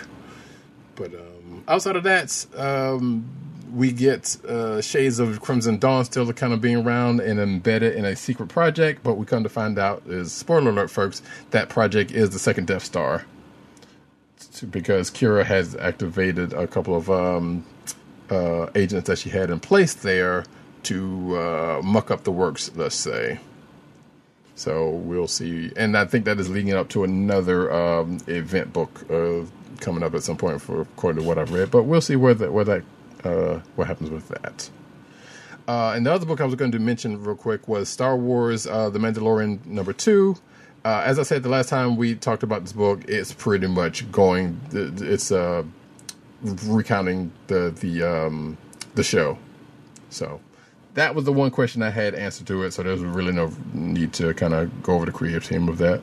So if you're curious about that book still, and you just wanted to read the comic book version of uh, the show, have at it. It'll it's, it's coming out there. It's still an adaptation, though. So Right. you know you, you you keep that in mind. It's not like the uh, I haven't looked at it, but you know, but based on other Star Wars adaptations of like live action stuff, it's still an adaptation. So there's going to be some reinventing of what happened on screen, There is a or at least a reportrayal. Well, you know? no, you, that's a good point because there is a, a couple of parts of that that were shown in, from different angles and, and, and in a different way. So yes, there that is true, and that does happen here. But it's still recounting pretty much the events of uh, the the the episode two, basically. right? Of course, So. of course. Uh, let's see. Last book for me. I'm trying to see if I didn't skip anything because we talked about that. We talked about that. Talked about that. Uh, did that last book for me, which is not on my sheet. Oh, actually, no, I have two. That's right. So, Next to the last book for me, Ultraman: The Mystery of the Ultra Seven, number one, which is a new Ultraman book. Um, I had to reread the last uh, miniseries because I it's been so long since the the last Ultraman book. I was wondering if I had missed nothing. Come to find out, no, I did not. Uh, and at the end of that miniseries, uh, a character Dan Moroboshi, who is a, a character in the Ultraman mythos, had basically stolen Shin Hayata's Ultraman powers from him, or at least someone that looks like him. Because at the end of this issue, we kind of find out that uh, he might not be around next year, or is not around. But we kind of to find out in this book that um, I guess we get a little bit of fleshing out about the nature of the Ultramen and what they do, even though we've kind of gotten shades of that and forwards. The basically they come to defend the planet until the planet can defend itself. They don't really interfere. They're kind of like Watchers, where they don't interfere unless it's uh, folks of alien nature, where they can't defend themselves again. And this is kind of one ultra person having a conflict with that because, well, you know, uh, for one reason or another. But we also find that uh, it kind of goes back to um, Dan Moroboshi's involvement with the Ultraman uh, in question uh, when that happened in, I guess, in the show. Uh, more point to the point. Uh, And then there's a backup story that has to do with uh, some side characters and was probably going to play into uh, something that's going to come into because there's apparently some Ultraman killers that are in the in the galaxy, and I, I suspect that's going to come into play in this book at some point. So we'll see how that goes. Uh, but this was written by Kyle Higgins and Mat Groom, art by Davide Tinto and David Lopez and Gurihiru, uh, color artist Espen Grundetjern and KJ Diaz, and letters by uh, VC's Ariana Maher. Last book, which I don't have on my sheet, but nevertheless, I, I'm just gonna just put this out here because you, I feel like you kind of have to at this point. I feel obligated. Um, the book that seemingly never dies, Savage, all new, all different, uh, Savage Avengers number two. It's actually all new, it's not all different, but anyway, um, it is written by, oh, I didn't put the, uh, the creative team on this one. That's funny. Um, let's see. Hold, please. Mm-mm-mm. It's weird because I thought I did. But basically, I'll just go ahead and say that um, the Deathlok that has been pursuing Conan, we come to find out that uh, this is someone of note in the Marvel Universe, or at least a version of someone of note in the Marvel Universe. Let's just say from the Spider Realm. I, I will uh, I'll put it that way. Um, and we come to find out that he has a change of allegiance because another a, a big bad comes and kind of uh, swoop in on his kill after he kind of gets taken down. And I guess this is what opens up the the next part uh, of the story uh, that is uh, that is going to be told in this book. So the writer is David Pepose, uh, art by Carlos Magno, uh, color artist Espen Grundetjern, uh, and letters by VC's Travis Lanham.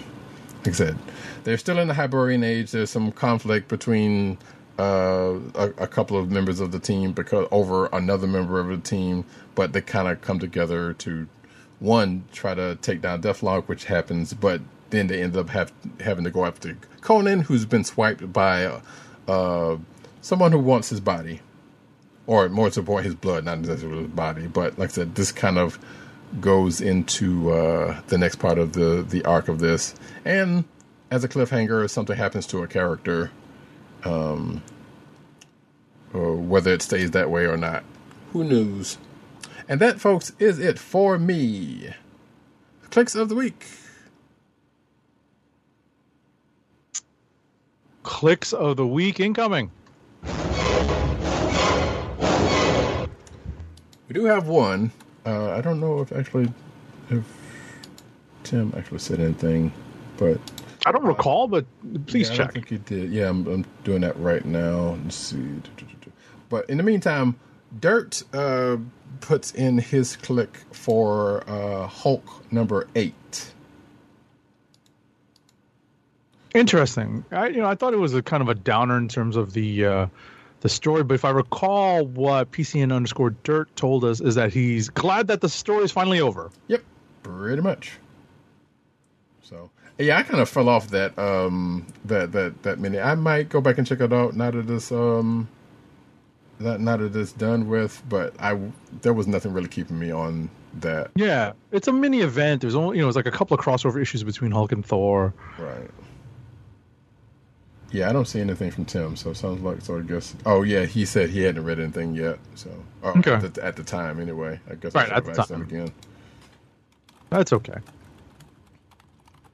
That's okay. All right. So, do you have candidates, Uh, or do you have a pick? Uh, I have candidates. Strange number.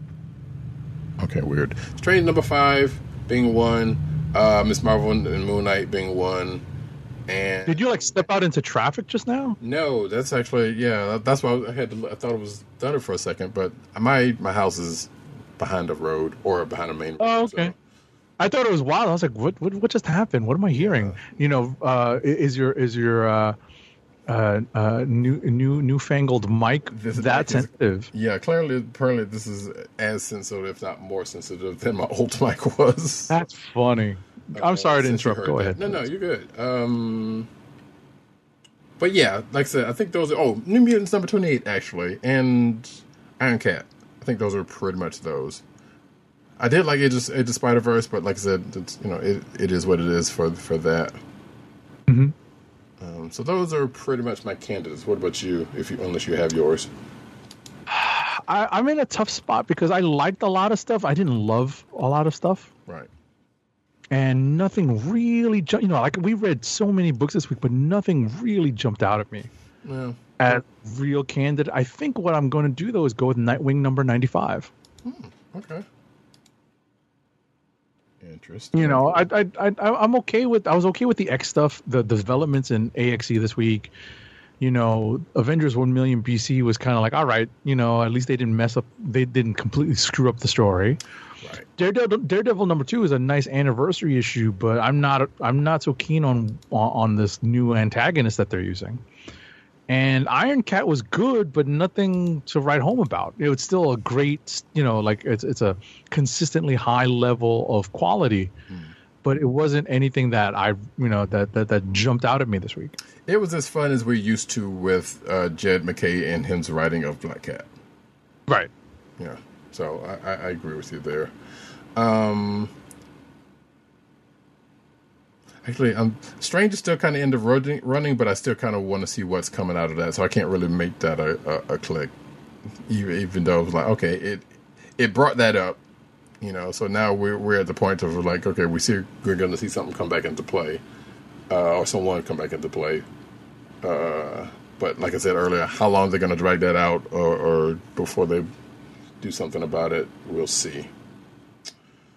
So I think I am probably going to go with. I guess I'll go with uh, like uh, uh, like uh, Agent Seventy. Like they have some good stuff, but nothing like just really stands out. You know, like everything I named was was good, but um, Exactly. kind of just popped. So I think I'm gonna go with Miss Marvel and Moon Knight number one. That was that was fun. So, and with that, we are going to go into the news section, but first, an ad read. Our first ad read of the night is for Funko, Fun at First Sight. It's your home for exclusive collectibles such as their world famous pop vinyl bobbleheads, apparel including t shirts, hats, and socks, and brand merchandise such as their custom DIY pop figures, art books, and skateboards. And now the listeners of the Comic Book Chronicles can enjoy 10% off your entire purchase when shopping at Funko. To place your first order with 10% off and to help keep our show free for you, go to our network website at cspn.us. That's cspn.us. Then click on the Keep Our Podcasts free link at the top of the page. From there, scroll down to the Funko link and place your order. When you get to the checkout, put in the offer code SHOP10 for your 10% off discount. Funko through cspn.us. Do it today. And now we get into the news.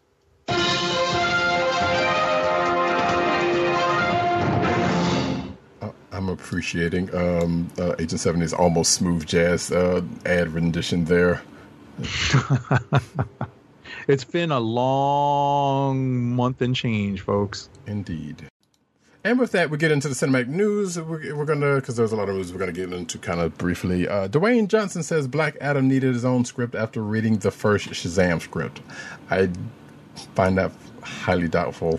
I mean, I don't doubt he said that, but I'm like, I don't see how us reading this one script think it makes you think that. Anyway, um, editorializing here, folks. Right. I was gonna say, I'm like, I'm not sure where Roddy Cat's going with this. Okay. Well, you know, it's it's it's it's, it's him, and I'm like, sure, okay, that's what- really what. You, I mean, I'm sure that is what you thought, but anyway, here's the quote.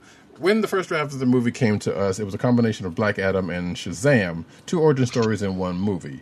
Johnson told uh, Vanity Fair. Now that was the goal, so it wasn't a complete surprise.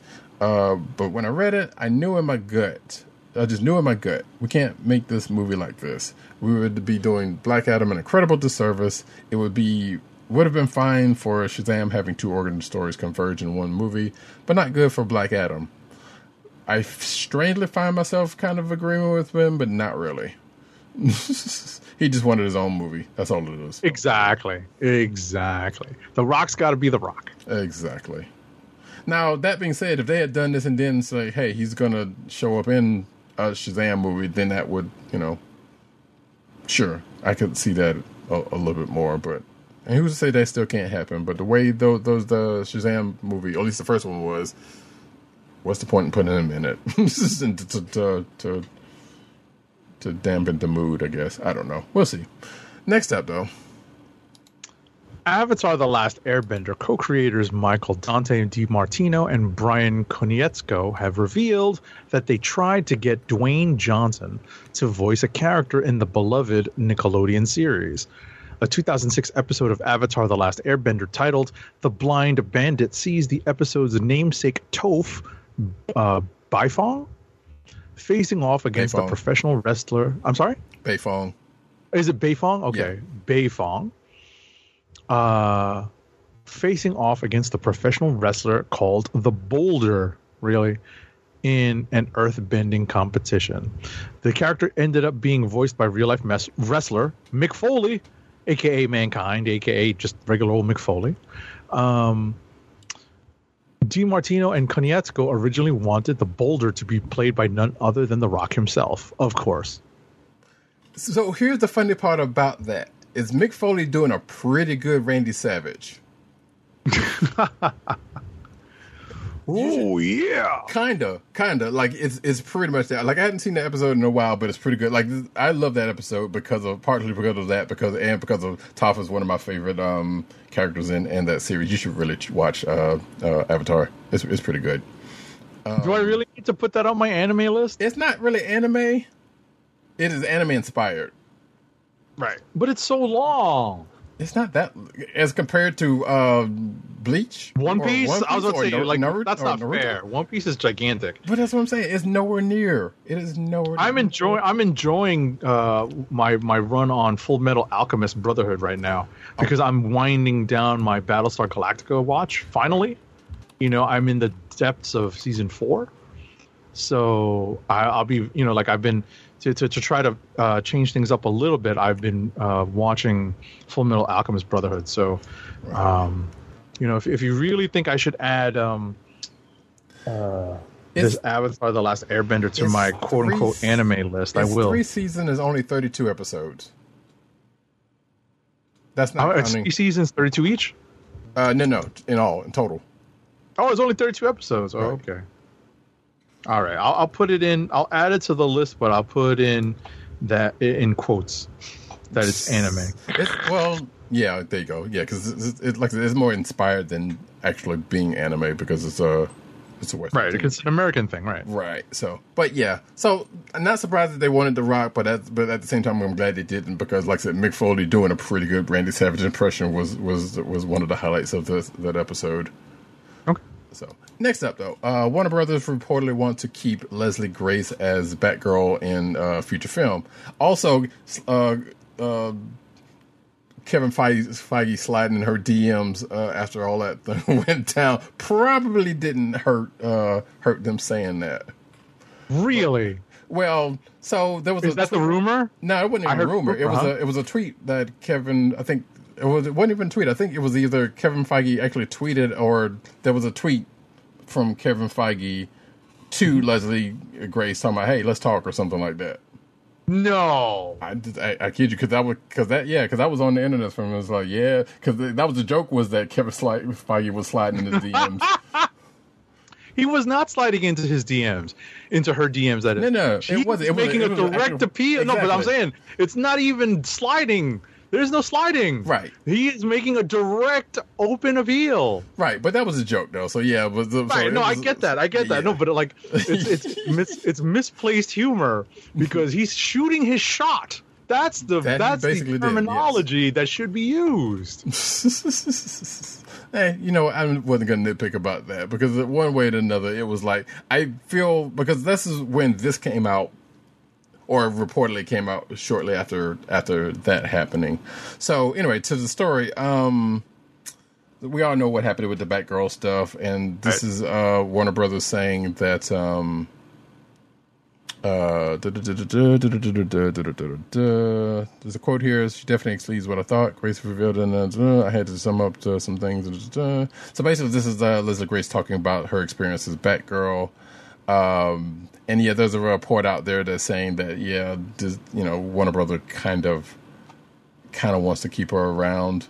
But again, this this came out after the whole thing with with, Feige on Twitter, so you know. Uh, but this is yeah, according to Variety, Warner Brothers Pictures Group chief uh, Michael De- DeLuca and Pam Adi, uh, Abdy are hoping to quote unquote mend fences with Grace, either by having her continue to play Batgirl in another project, or star in another production for the studio. That's pretty much the gist of that. It's a trap.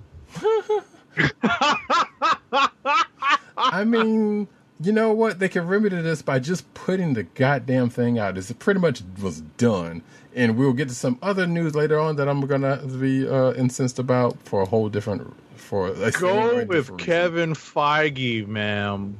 I, yeah, I kind of basically, yeah, I feel like You he'll know. do you better at this point. Next up, Right, right. Next, I'm sorry. I needed a good laugh. So when when Roddy Cat gave me the perfect pause to stick that sound drop in, I, I, I took it. You know. well done. Anyway, DC shows Titans and Doom Patrol are reportedly on the chopping block after the Batgirl cancellation. I will tell you that I have lost a lot of interest in watching both shows because they're just a little bit too far out there for me. Um, that's just the personal preference. It's not that they're bad; they're just a little bit too far out there. And obviously, I have a very fond place. You know, I, I hold a lot of affection for the uh, New Teen Titans by uh, Wolfman and Perez, and to see the characters kind of depicted this way on on the screen is disheartening. So, um, but yeah, that's the basic news: is that they are potentially on the chopping block. They are in some serious danger of getting chopped. Okay, Uh, so- Variety is now stating that they could be in some trouble. Yeah, but here's my here's my take on that. Who cares? And I'm not saying that, That to be too. flippant. That but too. That too. because well, and I'm saying that because the show, both of these shows have been on for at least four or five seasons. They have had time to to breathe and air and do whatever they need to do. If they get canceled now, they've had a run. Batgirl didn't have anything. Batgirl got killed before it even came out. Right. It's, it's also a movie though, so that's not Well, there's that. as well, but my point is, that's not as I get it. I get they've had exposure. They've had they've had time. and some of these other stuff that got canceled before before they had a chance to, to even come out. Is also is in that uh, uh, lumping up. The- Yeah, Batgirl's a movie, but some of this other stuff that got canceled along with it, you know, the shows and whatnot. Like these two shows had chance, have have have been out for a while. It's fine. They were going to get canceled at some point anyway. So if they were on the shocking block now after being on for four or five seasons, okay, so they've had a chance. Anyway, next up. Um, here's the thing I was talking about. As a matter of fact, I'm going to take these two, these, these, these because they're related. So Thank you. Thank you. Yeah, I know because I know you didn't want to deal with it. So, and I don't want to deal with it, but I figured I wanted to get it out of the way. Warner Brothers reportedly preparing for multiple scenarios following Ezra Miller legal troubles. And I said on Twitter, there have been many and plenty of people. Not well, there's been enough people, including. Uh, matter of fact, the Will Smith slapped happened the day before this fool got in trouble again. Nobody said a peep about this mess. He kept getting into kept getting into trouble, and they're considering things. Now, cut to this next uh uh. Like anyway, and I say that because people have not considered. People have given people less than a strike before they killed and canceled projects from other people, bigger people at that. So this is dumb that they're giving them so many chances, and including this next uh, uh um thing when Ezra Miller seeks mental health treatment amidst ongoing controversies. Okay, great, needed that, but this is basically his uh his like I'm sorry. I think matter of fact is, is the quote even in here? Yeah. So Miller said in a statement to Variety, "I want to apologize to everyone that that uh, that I've uh, alarmed and upset with my past behavior. Uh, I'm committed to doing the necessary work to get back to a healthy, safe, safe, and productive stage in my life." Bullshit. First of all, this Warner Brothers probably put his ass up to there because they want the Flash movie to come out and they want and and, and th- this makes no sense. Everybody doesn't get the chances somebody like this fool gets. And, and is it and is, and is it upsetting that there's like you know what they have they have had other options that they could go with hell there's a whole other flash out that they could use I'm not saying he would be better but still Mm-hmm. but the fact that this this this dude been given so many chances and pretty much went on a crime spree for the last few months, and then all you could do is, "I'm sorry, I'll, I'll you know, I'll, I'll do the work to get better." Probably won't because this is not the first time somebody like that has done that, and then been given second and third chances where other people don't. So, as you can tell, I'm kind of upset about that. But but nevertheless, we're probably going to end up still being with him in this movie whether we see it or not, or whether I see it or not, we'll see. Um. Anyway, next up, I find your lack of faith disturbing. fuck faith. He doesn't deserve it. Simple. Ah, Quarterback is toast. anyway, I didn't know you had that one. I you know there's some that I you know that, that get moved to like the second or the third page of sound drops because I just don't use them that often. So Sure. Situation. you know I have to remind myself what my keystrokes are so that I can flip in between soundboard pages quickly. sure. The latest Constantine series is currently in the midst of pre production scouting, following the public outcry over Warner Brothers' surprise cancellation of Batgirl. Variety released a new feature discussing the direction of all DC films and shows following the Warner Media slash Discovery merger. This includes J.J. Abrams' Justice League Dark series and its spin offs, focusing on John Constantine and Madame um, and, and uh, Madame Xanadu, revealing that in the former's case, Constantine producers are scouting filming locations to prepare for shooting to begin in early 2023.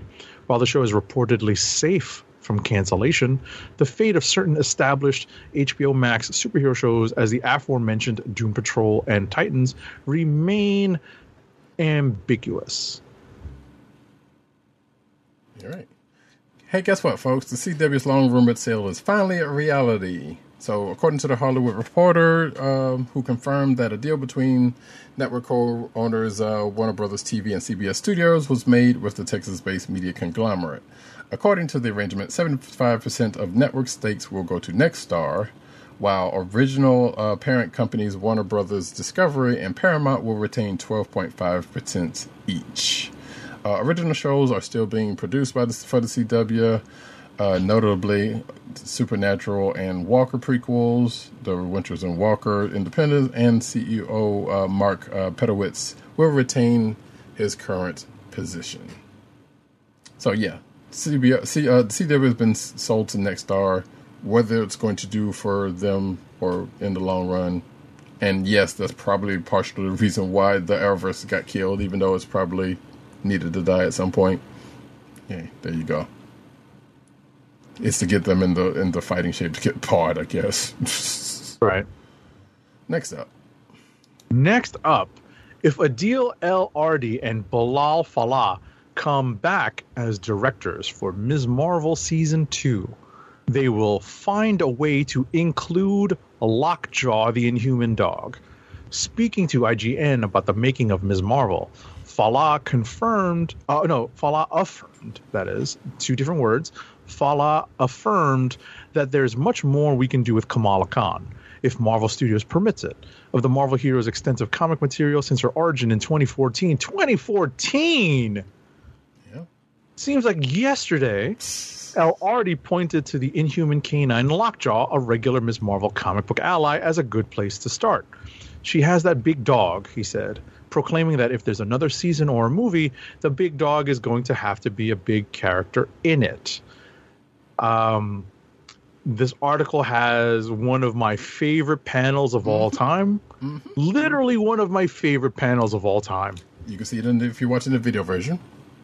between, you know, that depicts Ms. Marvel and Lockjaw. Yep. So, also worth noting, as, as a spoiler alert, for, as what Agent 70 knows uh, for Ms. Marvel's show, she has been teased to be a mutant. Lockjaw is an inhuman. Right. So, what they're going to do with that? I mean, obviously, there's there's probably ways around that, but you know, and there probably will be if they uh, are able to do it. But that is kind of a thing that, at the very least, for people like us, would be would need to be addressed. Right. Right. I mean, you know, there's that, you know, they'd have to come up with something creative if they intend on keeping the origins clean and separate.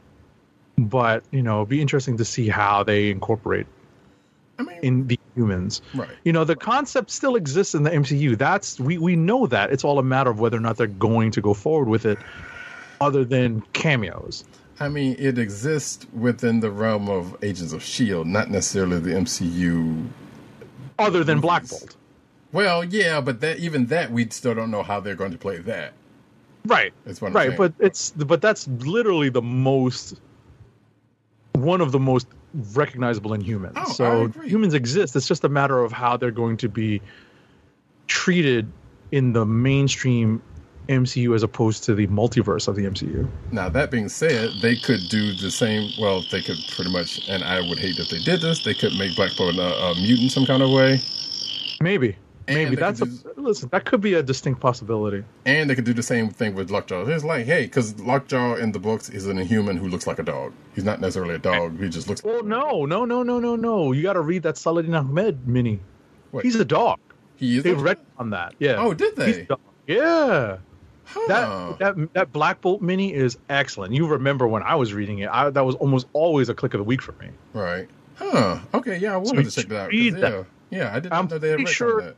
I'm pretty sure in that miniseries they confirmed it, or if not, if you read it and there is no like actual confirmation, you could Google it as opposed to you know like it's up to you like how you want to do it. But I'm pretty sure it was in that miniseries they confirmed that he is in fact a dog.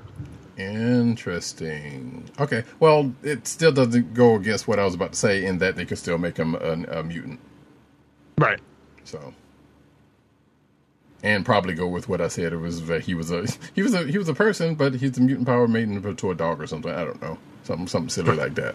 Regardless, next up, um, Sheriff Tatiana Maslany told Kevin Feige she needs her own Avengers team. So yeah, um, the, the, the, actor has told, uh, well, yeah, fine.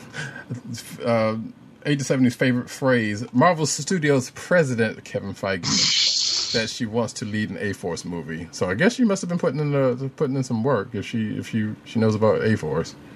Yeah. Um, Makes it's one of the more recent series that featured her. Right. That featured She-Hulk.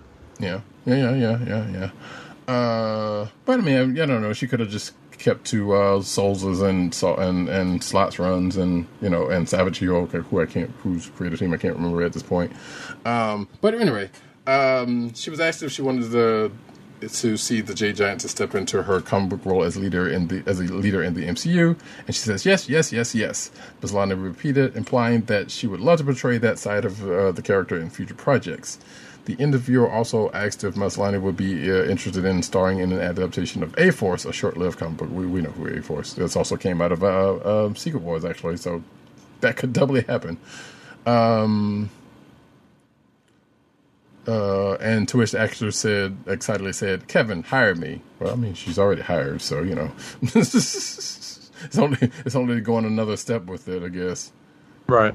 So, next up, Next up, Tim Roth, who will reprise his role as Emil Blonsky, the Abomination in She Hulk Attorney at Law, revealed how it felt working with Mark Ruffalo in the upcoming Marvel series compared to the Incredible Hulk movie star who played Bruce Banner, Edward Norton. Um, in an interview with Forbes, Roth talked about his experience acting alongside Ruffalo, who first replaced Norton as the character in 2012's The Avengers. Roth says, Yeah, I was like, You've changed. Roth joked, It's kind of fun. We used to hang around and muck about between takes, and we had a nice time. I very much respect Mark as an actor, so even under those bizarre and wonderful circumstances, that one was a treasure. Roth also explained how it felt returning to the character. He says, Coming back, I didn't know what to expect. But once he started, once I started shooting on it, I didn't know how to go about my business, and it was a bit disconcerting. Okay. Interesting. I know uh, not much was said about uh, Norton, but you know there, there have been reports about you know Edward Norton in, in the past that we don't necessarily need to go go. Right. Right. Bottom line is the report is that he's generally on the difficult side to work with. Right. So, and not surprised. Who doesn't like Mark Ruffalo at this point? he's he's been still pretty good so far. Uh, She-Hulk may have dropped an Easter egg for Marvel's rumored World War Hulk. We kind of talked about that when we talked about She-Hulk, so there's no need to really go go uh, back on that again. But shout out to Tim for writing up the article about it. Next up,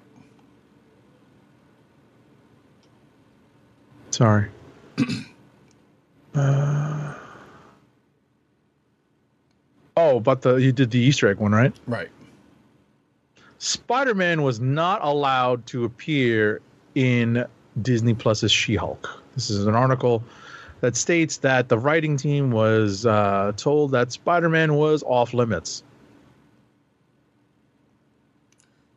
Yeah, normally I don't get try to get too much from the direct, but this is this also seemed like a well, duh. Also, because we know what's what's holding uh, Spider-Man up, and that would be Sony. So, Right. But the confirmation, I guess, well, uh, uh, presuming there's confirmation that she wasn't, I mean, that he, he wasn't able to, uh, to come into to She-Hulk, slightly a Right. bummer because there was a there was a um there was a part of uh, Dan Slott's run where Spider Spider Man was uh, played a small part in that was kind of funny that I would have loved to have seen, but oh. Right. And ultimately, we know that were this had this been an animated series, there would not have been a problem, Right. just because we're familiar with the licensing issues. right, yeah, they would have had a version of Spidey to do something in there. So, uh, she Ex- oh sorry, uh, she Nope. Tatiana Maslany wants a buddy comedy with Jen Walters and Yelena Belova. So this was from the Jace some podcast. I don't know if you're gonna. I don't know this podcast, but uh, regardless.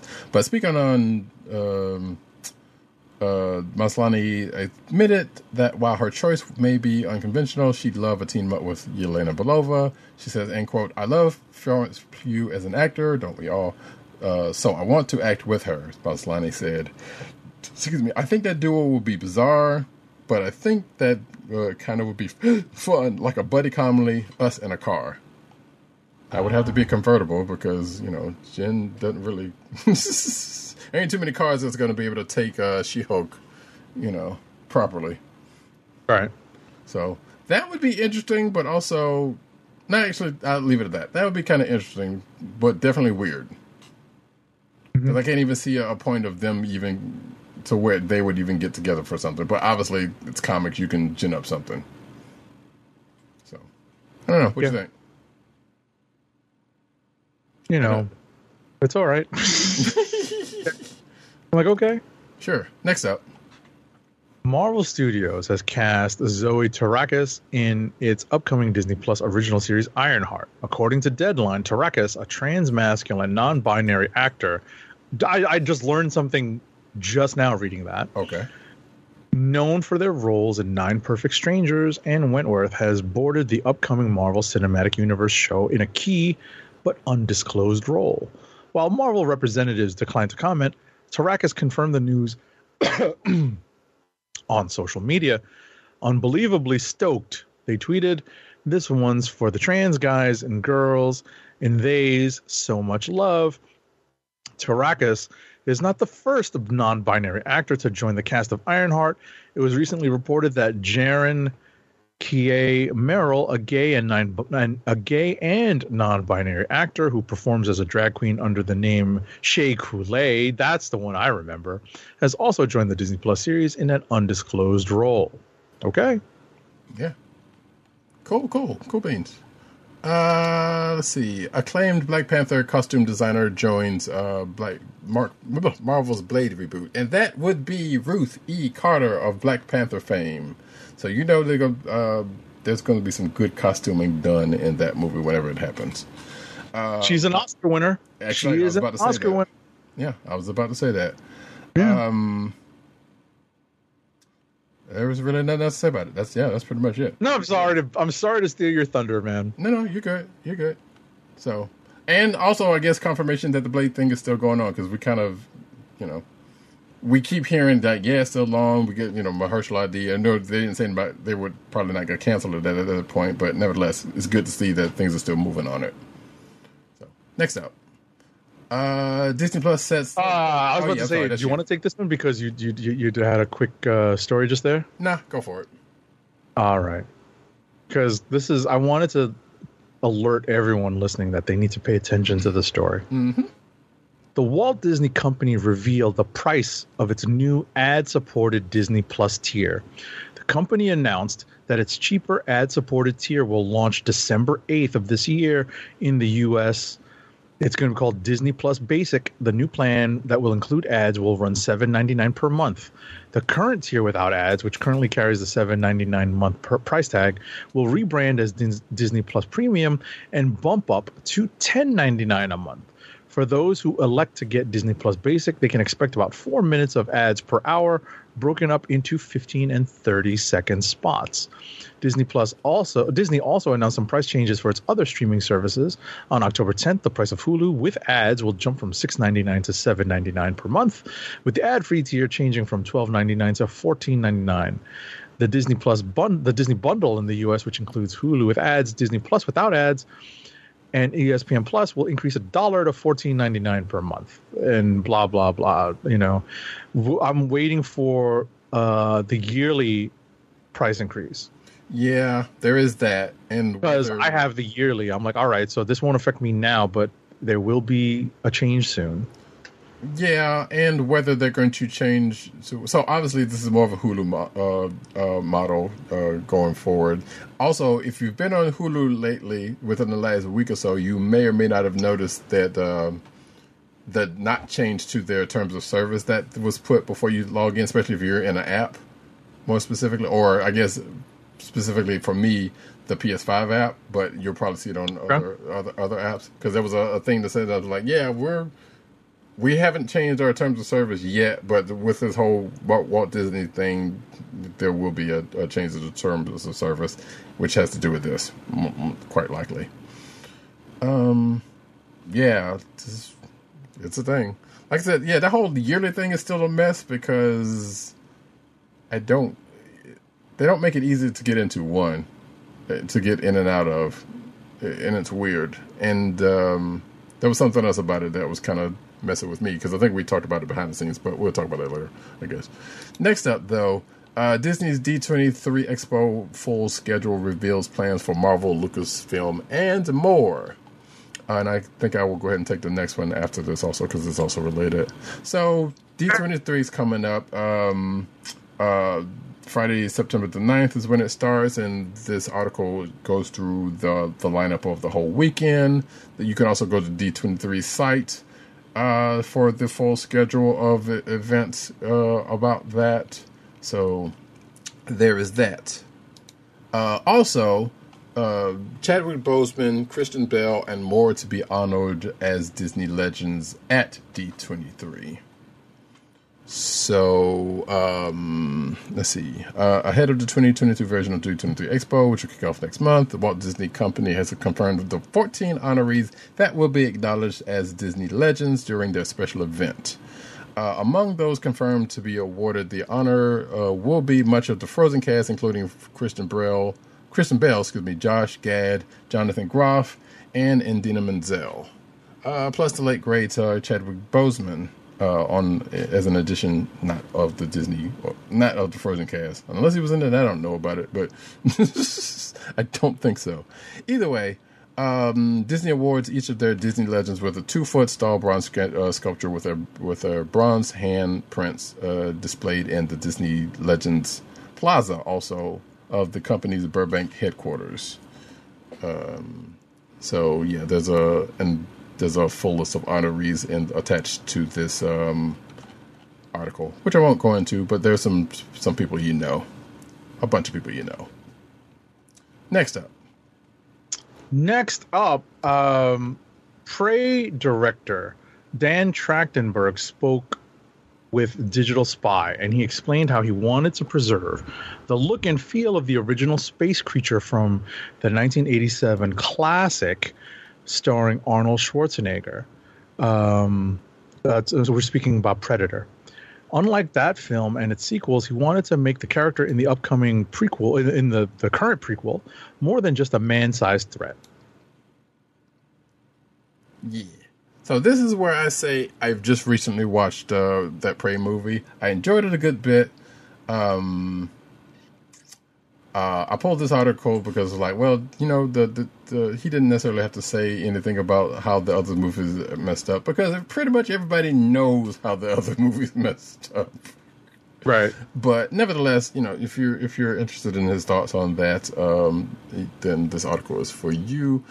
Like I said, there's really much else that I could say outside the fact that I enjoyed the movie. I'm curious if they're going to, if they're going to. Um, well, I suspect this may have done enough to where it's going to warrant a sequel, and it's going to play off of what happened at the end of this, uh, at the end of the movie. Um, I do also appreciate the the callback to the original, um, the, the the original Predator movie with a, with a line that was given in the movie. I was like, okay, sure, that that had to happen. But yeah, I enjoyed. Uh, Amber Midthunder was was dope. The the dog whose name was escaped me was was a treat. Um, the the movie moved and didn't really have any slow points. I thought, and um, yeah, it, it was pretty good.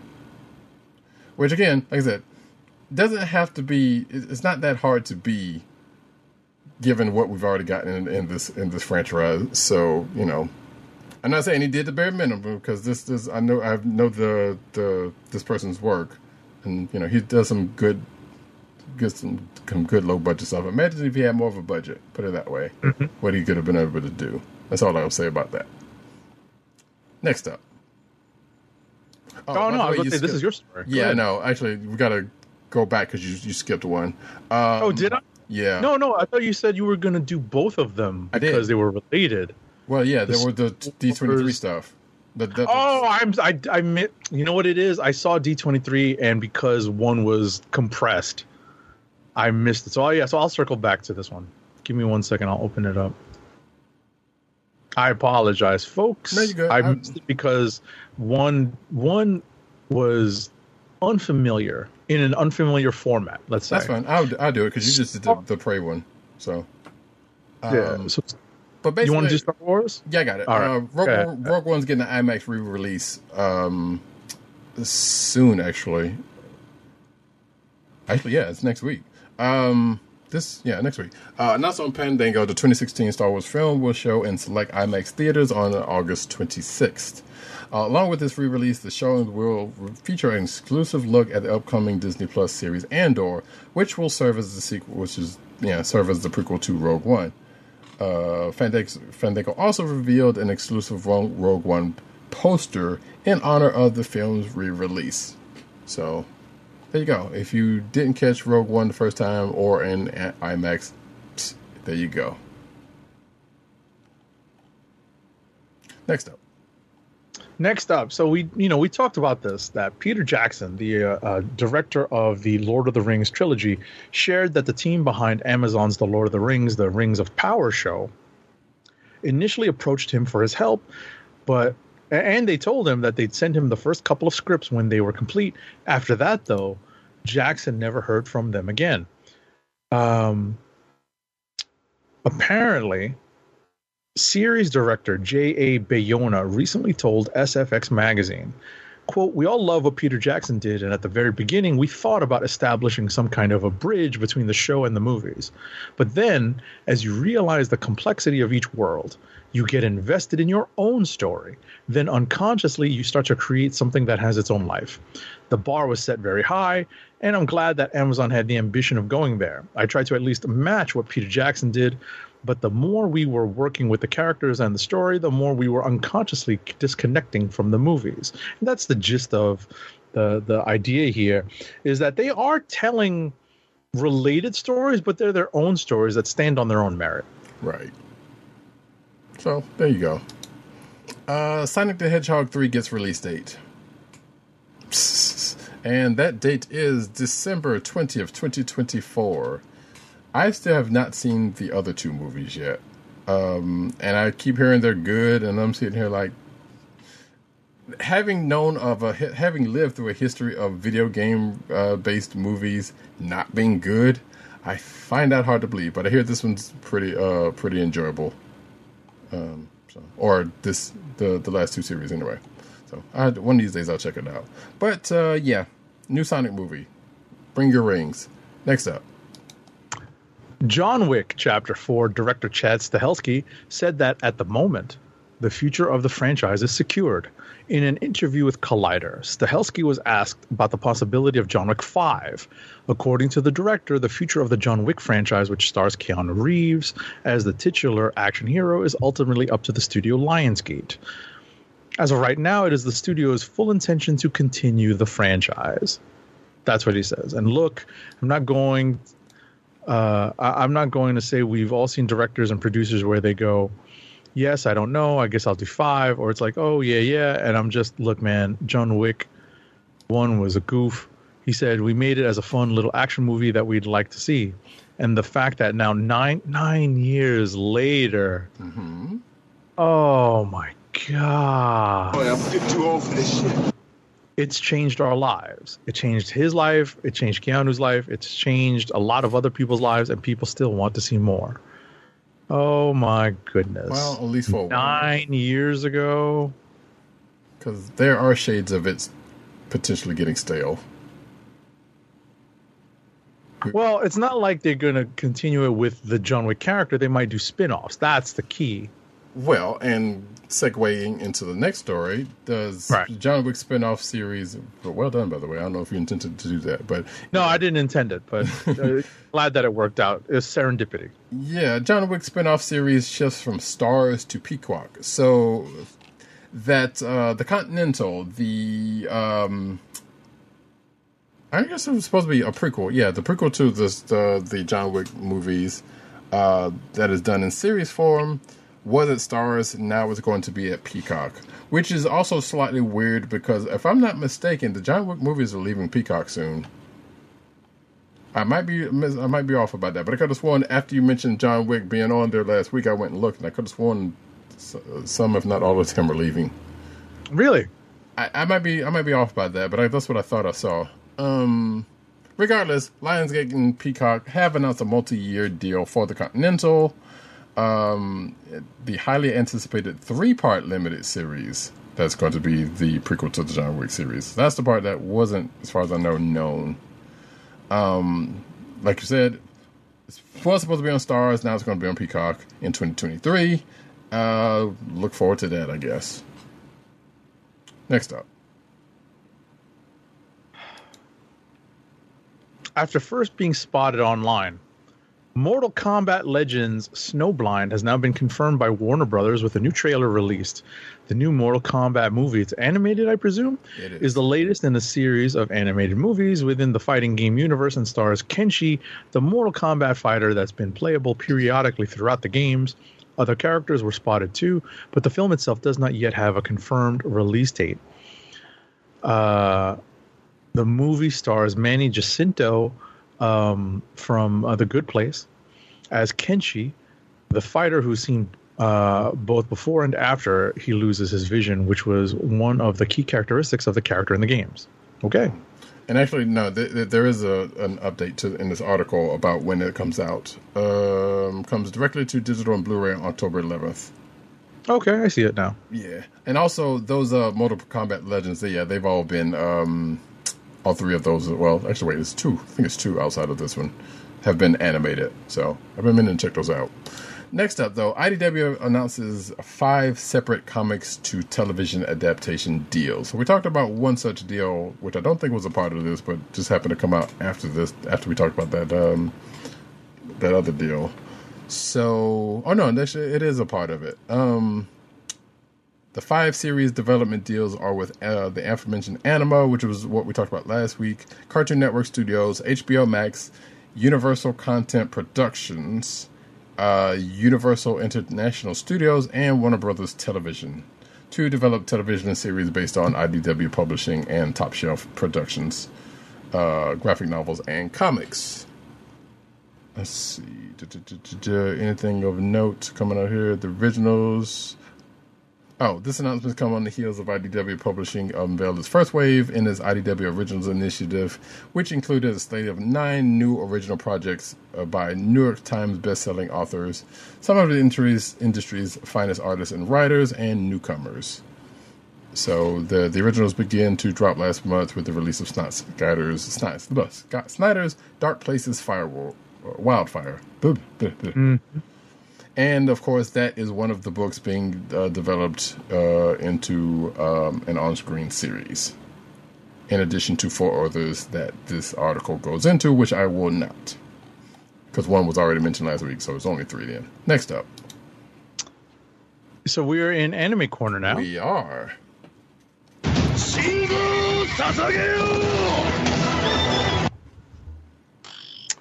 Jujutsu Kaisen is setting the stage for its full comeback with season two next year, and a special promo is hyping up just how far the anime has come since it all first began. While there was a massive amount of interest for Gege Akutami's original manga series before the anime premiered, it became a whole new kind of story thanks to the success of the anime adaptation. The first season was then followed up by a debut feature film, which I have not yet watched, and now fans are eagerly awaiting the franchise the franchise's return with its full second season sometime next year. Okay, Yeah, I think uh, Jujutsu Kaisen Zero is going to be on Crunchyroll next month, I believe. okay, I'm looking forward to that. Yeah, we was we talked about it. Uh, I believe it is at uh, like the end of next month. It's going to be on there. So yeah. oh, it's actually in the article. Okay. It says later this. It doesn't say next month, but it says later this fall. Right. Well, I know we talked about um we talked about it last week about the Hmm. what's coming to there. So and I know that was one of them. So Cool. Crunchyroll adds Dragon Ball Z in its original Dragon uh J- Dragon the original Japanese. in its original track. And it's original Dragon. Yes, folks. You have to. It was translated from Dragon into Japanese and then into English. Um. So yes, what a world we live in because some of us did not have this. uh Well, actually, take it. Actually, yes, we did, but nevertheless, it was just uh, hard to get to. Was, Anyway, I was about to say it was harder to access. Yes. because as you know, as I've said over and over on the show, having embarked on my anime journey during the pandemic, I endeavored to stick to subtitles and not dubs. so I listened to the original Japanese actors with and and and I followed along by reading subtitles. And so I for the life of me have no idea what Sean Sch- Schemmel sounds like. Like I heard it on you on YouTube. I don't think I've ever sat down and watched it because I just know the lady that plays Goku in all of his forms. Right. Uh, in, in you know speaking in Japanese. So um, I'm glad you know, and obviously this is just the latest step in the transition from Funimation to Crunchyroll. And if I'm not mistaken, Sean Schemmel was the second person to play Goku. Like, wasn't it Christopher Sabat before him? There was somebody else that played Goku before. The, who's I don't know. him now? I uh, well, yeah, it, it it's irrelevant, but I just know there was a. So even despite you don't know any of the the, the English voice actors, Right, uh, right. And what's funny about that, and, and you know, I'll, I'll, I'll say this before we move on, is that every time I'm on a con website, right, like say New York Comic Con coming up in just a little over a month, when I'm on a con website and they talk about guests, they're like, "Oh, this is the voice of say Goku or or whatever you know anime character that I am now familiar with thanks to my anime journey." I'm like, "No, that's not." But it's for the dub audience. Right. It is for the dub audience. Right. You should you should check out the dub. It's not they've they've made a change to it since the original dub. Um, Right. So the newer dubs is not as bad than, than than the older ones were. I'm not saying that the older ones were bad, but it's all we had. So that's all I'm gonna say about that. Nevertheless, Gotcha. All right, I've got. Oh, I was about to say I was. Uh, um, I was going to jump into the next story, but go ahead, finish up. no, actually go for it. Okay. My Hero Academia season six is coming to Crunchyroll this October. Yay! During the behind the scenes at Bones panel during Crunchyroll Expo 2022, it was revealed that season six of My Hero Academia would be coming to Crunchyroll this October. The announcement was made by Bones' president, Masahiko Minami, Minami, who also announced that Mob Psycho 103 will also be coming to Crunchyroll in October, and Bungo Stray Dog Season 4 will be available on the anime streaming platform in January 2023. A new trailer for uh, MHA Season 6 was also dropped. I'm excited. Yeah, I think I've, I think I watched this trailer. Oh, have you? I think so. Okay. Yeah, I have not because I'm not obviously I am not up on my hero at all. Which, but I am going to take yeah. a stab. At You that. should be. Yeah, I'm Yeah. gonna take a stab at that pretty soon. Actually, um, one thing to note, which I think I may have it in the clickbait section. Studio Bones is uh, obviously Studio Bones is famous for My Hero Academia, but there, I think the article I may have in, if not this week's uh, clickbait section or last week's, uh, tells of where they first got notice from, and I'll just go ahead and say it. It was Full Metal Alchemist Brotherhood, which I know uh, Agent Seventy is now watching. So that's where- Right. I was about to say my compute my, my, my setup just froze. I'm Yeah, not sure what. Roddy Cat just said.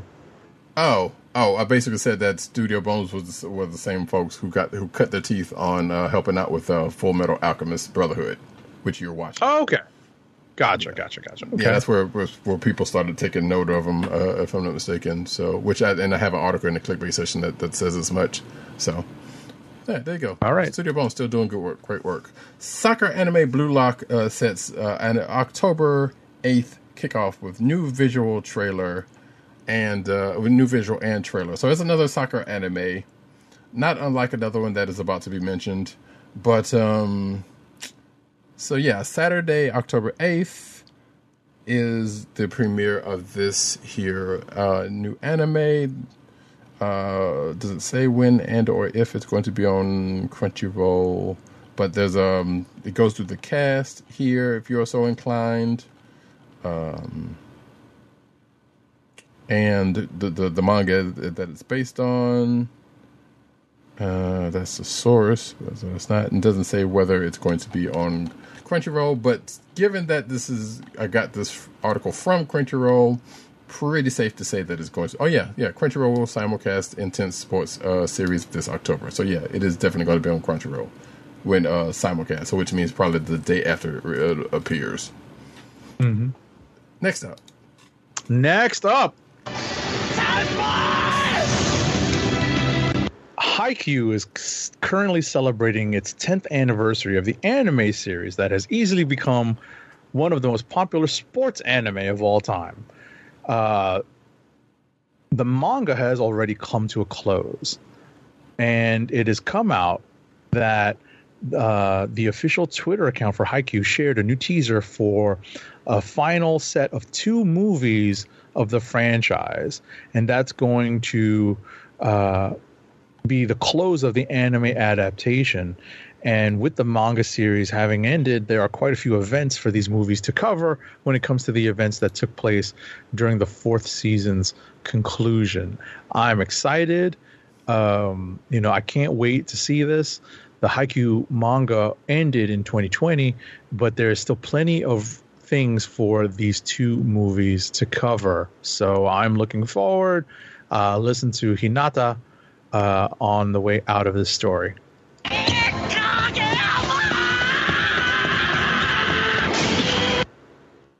Uh, now we're going to the manga corner with uh, My Hero Academia's, um, I guess, a spoiler for the the recent um, chapter of My Yeah, it's from a few weeks ago. Yeah, it's definitely from a few weeks Well, ago. yeah. When I saw this, I, was- I had to I had to double check to make sure I'd read it.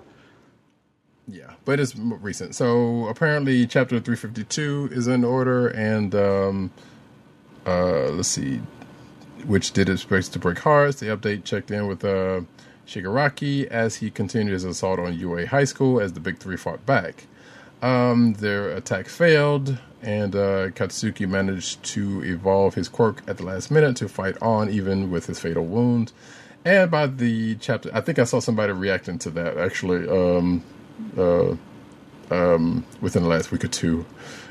Uh, but anyway, at the chapter's end, the battlefield was left uh, stunned as Bakugo, spoiler alert, seemingly died and met with All Might's vestige in the afterlife.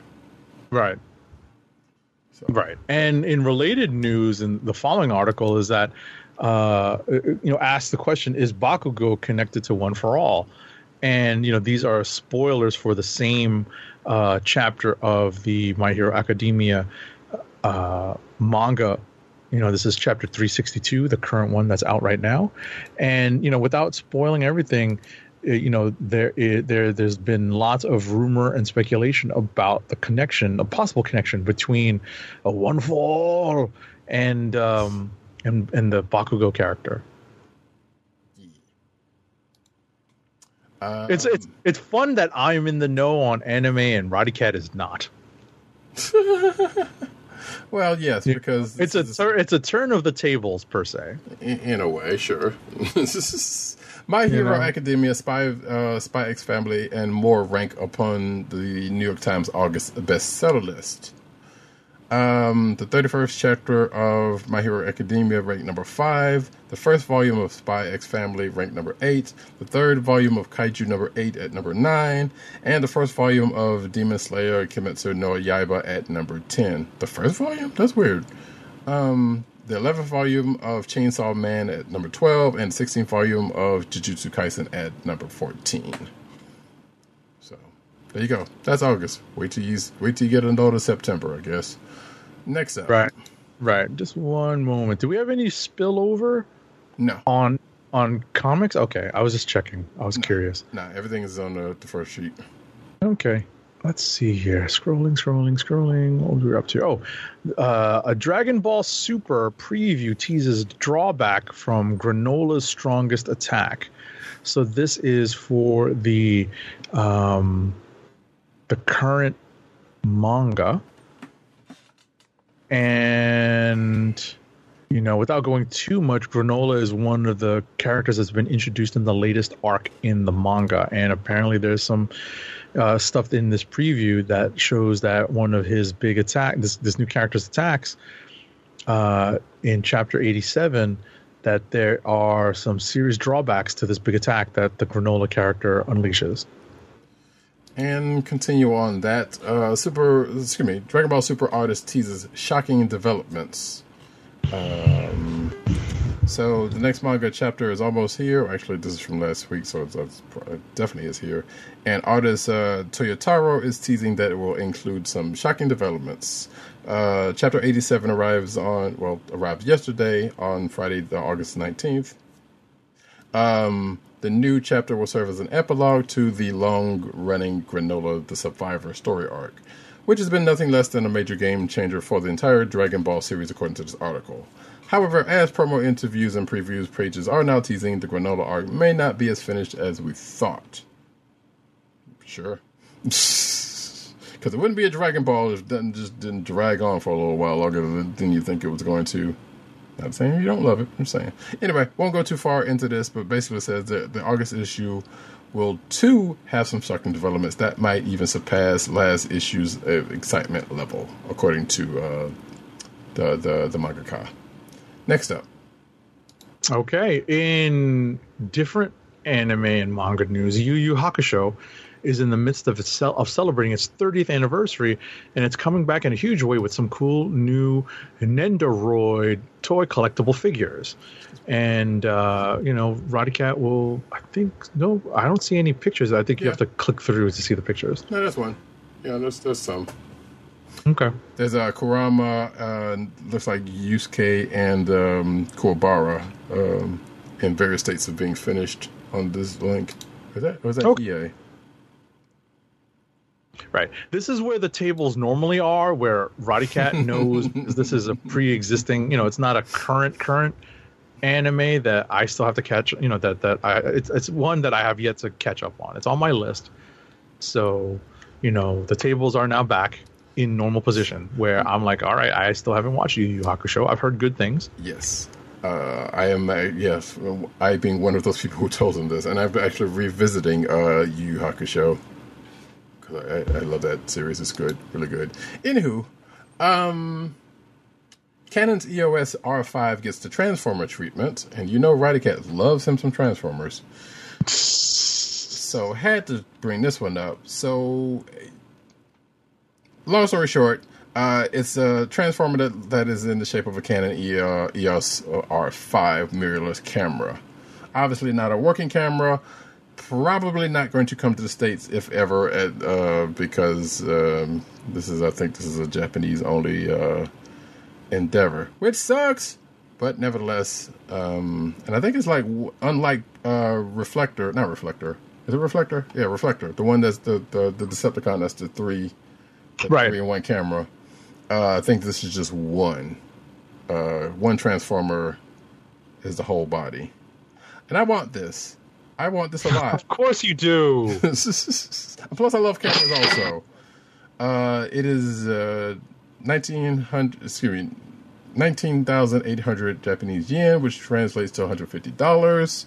Uh, given current conversion uh, conversion rates, according to this article, it looks like they are scheduled for release in February 2023. So maybe if I get the money by then and uh, get back into my um, import resources, we'll see. Or maybe it'll come to the stage, which I very much doubt. you never know. Yeah, you never know, but I kind of doubt it. I'm just going to say that right now. We'll see. All right. Keep- next up. All right. So RoboCop has been given the star treatment as a new collectible 1 6 scale figure by Hot Toys. As seen in RoboCop 3, Officer Murphy features a hand painted helmet with four interchangeable lower fla- face plates. The detailed die cast armor, die cast armor, that's a step up, has an iridescent, iridescent met- metallic sheen and includes a hidden thigh holster. This RoboCop cop comes armed with a pistol, a multi-purpose arm cannon with missile and blast effects, blah blah blah. I have never watched RoboCop 3. Uh, So- you're better oh. off. Am I better off? You're better off, I think. That works. It's it's not worth it. But I mean, unless you just want to do it I don't yourself, I honestly don't recall ever watching RoboCop 2. you're so probably also still better off. But at least, Oh no. but you know, let's just say they could have left it as one. Two is kind of a thing. It just gets progressively not great. As Understood. Yeah. Um, as as uh, in the famous words of one Optimus Primal, diecast construction, it's a lost art. Ah, So, which is a little, nice little in joke during during Beast Wars. But anyway, um, scrolling through the uh, pictures there of this RoboCop, uh, yeah, there you go. Of all the ones to do, I know there's another because we talked about one from like last week or week before last, so I know that's this is not the only RoboCop figure that's out there. Anywho, Right. Um, an Avatar: The Last Airbender open world RPG is in development, but it's on mobile only. Boo. So Square English, uh, Square Enix, London Mobile, and Navigator Games are developing the free-to-play game that will follow the stories of Aang, uh, Katara, Sokka, Toph, and Zuko as they travel the world. So I guess you can tell what time frame this is in of the story. Uh, seemingly recreating just the original three seasons of the Nickelodeon season. Okay, or maybe they are just going to go through the whole thing. So it looks like there's going to be a soft launch um, sometime this month, which the month is almost over. So you only got like a week or so left for this. It's called Avatar Generations.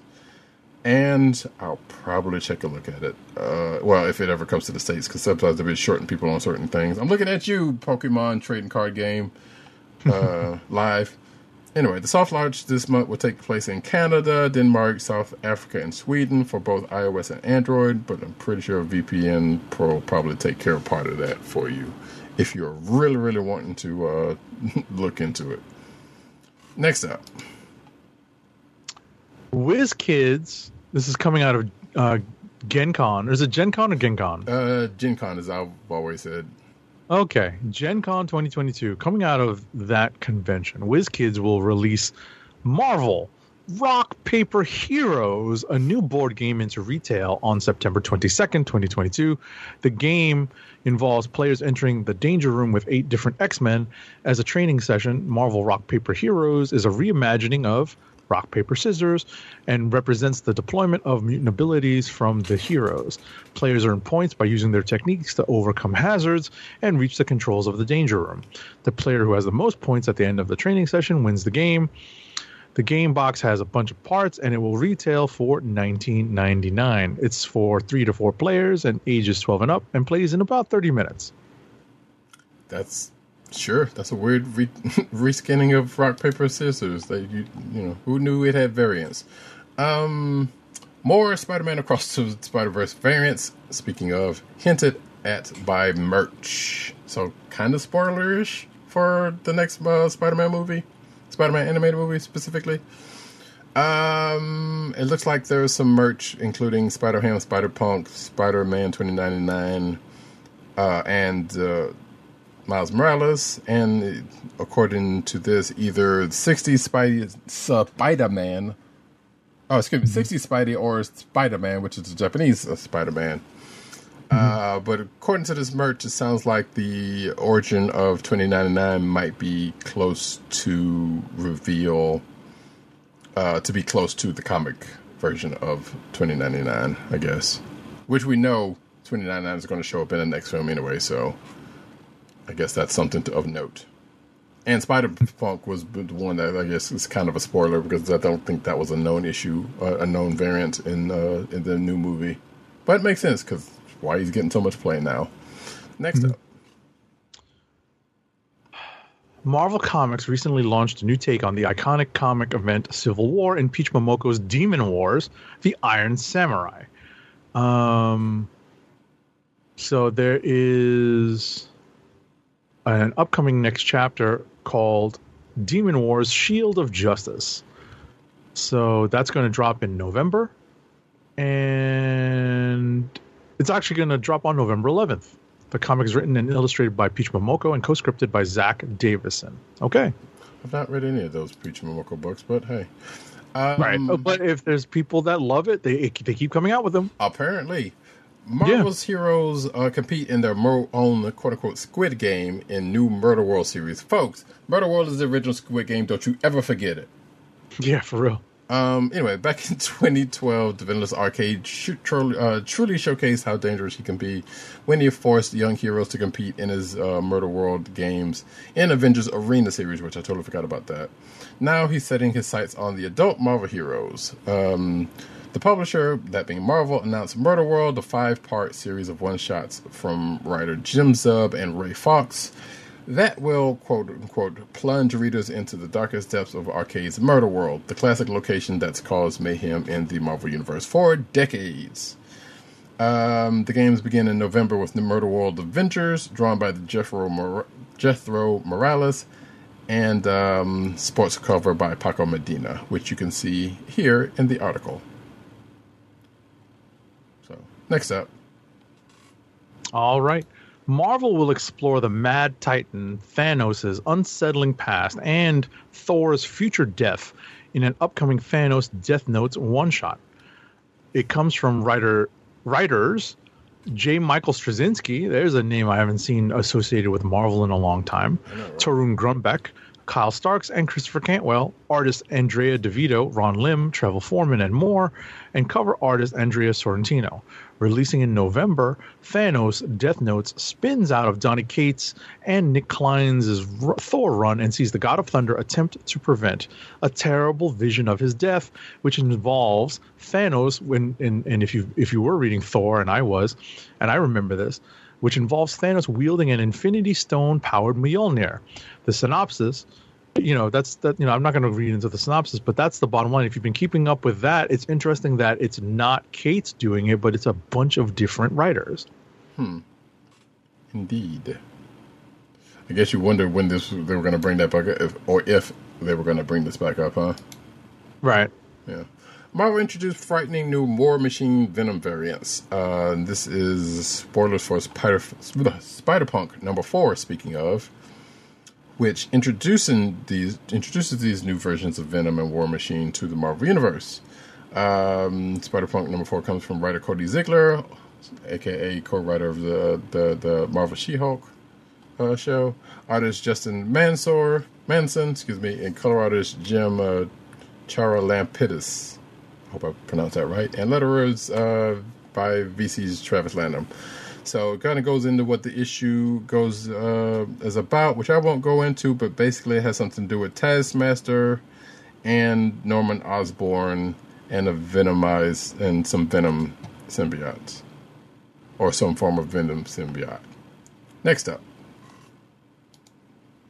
Iron Man is going to begin a new era this December. Writer Gerry Duggan and artist Juan Frigeri will kick off a new run of Iron Man uh, in a solo in his solo solo title that will bring Tony Stark to his darkest depths, only to rise greater than ever before. Invincible Iron Man will follow Christopher Cantwell's thought-provoking run on the title that will conclude in November's Iron Man number 750. Uh, so that's a big anniversary issue. Yeah. Well timed too. Yeah. So yeah, so now we know who's going to pick up after Cantwell's run. Uh, speaking Yeah. of picking up after runs, a new era of Fantastic Four begins with Ryan North and Iban Coello. So uh, this November, Marvel's first family will kick off their next great uh, adventure in Fantastic Four number one, an all new series from the aforementioned creative team. Uh, the issue will also feature two covers by superstar artist Alex Ross, because of course. Um, apparently, according to this quote um, from Ryan North, I wanted to do these smaller, self-contained stories in the vein of 60s Star Trek, where they go down to a planet, find a weird thing, fix a weird thing, and move on. Having these four widows roll into town where there's a mystery or problem or some sci-fi thing, solve the problem, and then move on struck me as a very interesting idea uh, interesting way to position the Fantastic Four and tell stories that would feel fresh and not like a ref- uh, retread of what we've seen before. Um, also, I guess uh, cutting back, so it says that he also says that uh, I had the advantage that Dan Slott's run went super huge. Uh, North said in an interview with Entertainment Weekly. In the most recent arc of the Reckoning War, which I won't get into that because that's still kind of ongoing, but it doesn't really say anything uh, uh, spoilery. But uh, basically, it's going to start off with um, uh, separate members of the team. So it looks like the first couple of issues are going to be with uh, the Thing and Alicia. Uh, then the the next one's going to be with uh, Sue, or excuse me, uh, no, the next one's going to be with um, uh, Johnny, Human Torch, and then it kind of goes through the, the various members of the team from there, with being Sue and uh, Reed, I guess. So there's that, and there's a cover, uh, the Alex Ross cover, if you want to check that out right there. Next up. In some sad news, Tom Palmer, one of the last comic book creators left from Marvel's 1960s heyday, recently passed away at the age of 80. Palmer is best known for two iconic stints inking Neal Adams on both the Avengers and the X-Men in the in the late 60s early 70s. plus a long and award winning run with Gene Colan on Tomb of Dracula, and a more than decade long stint as finisher on the Avengers in the 80s and 90s. That's where a lot of us saw him. And I I've met I met Tom Palmer at least once. I don't know if I got more than one thing signed. I think he signed the Heroes, you know, 9/11 tribute book for me, the one shot. I don't know if I got anything more signed by him because uh, I don't think I was carrying more than that for him. But I was I'm I'm glad to say I met him and had something signed by him. Now, this is something I did not realize. So, um, one of the which I well I, at this time I wasn't really in, didn't know too much about the creative teams. I just like the stories as as well known. The Avengers uh, 273, which is the 25th anniversary issue of um, the Avengers, was he was did the artist on, did the art on. Apparently, the cover that was done by him, and I guess this is true because I saw it on I saw it on the internet, but uh, from another comic creator that the reference for the Black Knight was him since he drew it. It was basically a self portrait that he drew as the, the Black uh, the Black Knight. So that picture you're seeing right now is Tom Palmer art of him doing a, a, a self sketch of himself as the Black Knight. Okay. Yeah. So yeah, uh, I don't think it says here what he did, uh, passed from though. If it does, it doesn't matter. He'll be missed either way. Because yeah, I I remember some of his work, uh, even if I don't remember his name. Like uh, uh, this particular run of the Avengers was definitely one that I was reading at the time. So Right. He was mostly doing inks on it, and he was a freelance inker pretty much up until the end. Right. So, you know, it's uh, you know, it's you know, like uh, he had like a relative, like a somewhat heavy hand inking. So I re- I definitely recognized his finishes. Right. Next up, uh, Star Wars reveals upcoming Hidden Empire event. I think we talked about this earlier, featuring Qi'ra, um, which is weird because the last one was featuring her. So anyway, last year marked the return of Qi'ra following her debut in 2018 solo uh, Star Wars story, thanks to a number of different comic book titles, uh, with the uh, titles comma. Thank you. Punctuation is important, folks. Uh, with the upcoming Star Wars Hidden Empire event set to be the conclusion of her return. The five issue Hidden Empire comes from writer Charles Soule and artist Steven Cummings, which uh, will close out the trilogy of titles that focused on her return. Given the sprawling nature of the overall franchise, the, we wouldn't shouldn't expect this to be the last time we'll see uh, Qi'ra, according to this article. So there you go. Uh, and that's going to start in November, looks like. Which I think, yeah, Star Wars 26 seems to be starting to, to lay seeds of that from what I read. Next up. The breakout series Radiant Black from Image Comics has had its fair share of twists, twists and turns. So this is a story about uh, what's happening in Radiant Black number 16, and uh, without spoiling too much, uh, the character went through a superhero rite of passage. Yeah. Either one of us are reading. I think Tim said he was going to start it at some point, but I don't think he had. I started, I read it in its earliest stages, and I fell off just because we have so much to read. Right. You know, it got a it got a little, you know, like there, there was like a divergent. There's no, there's like a tie-in book. I think it was like Radiant Red. There was it Ra- was- Red or something like that? Or Yeah.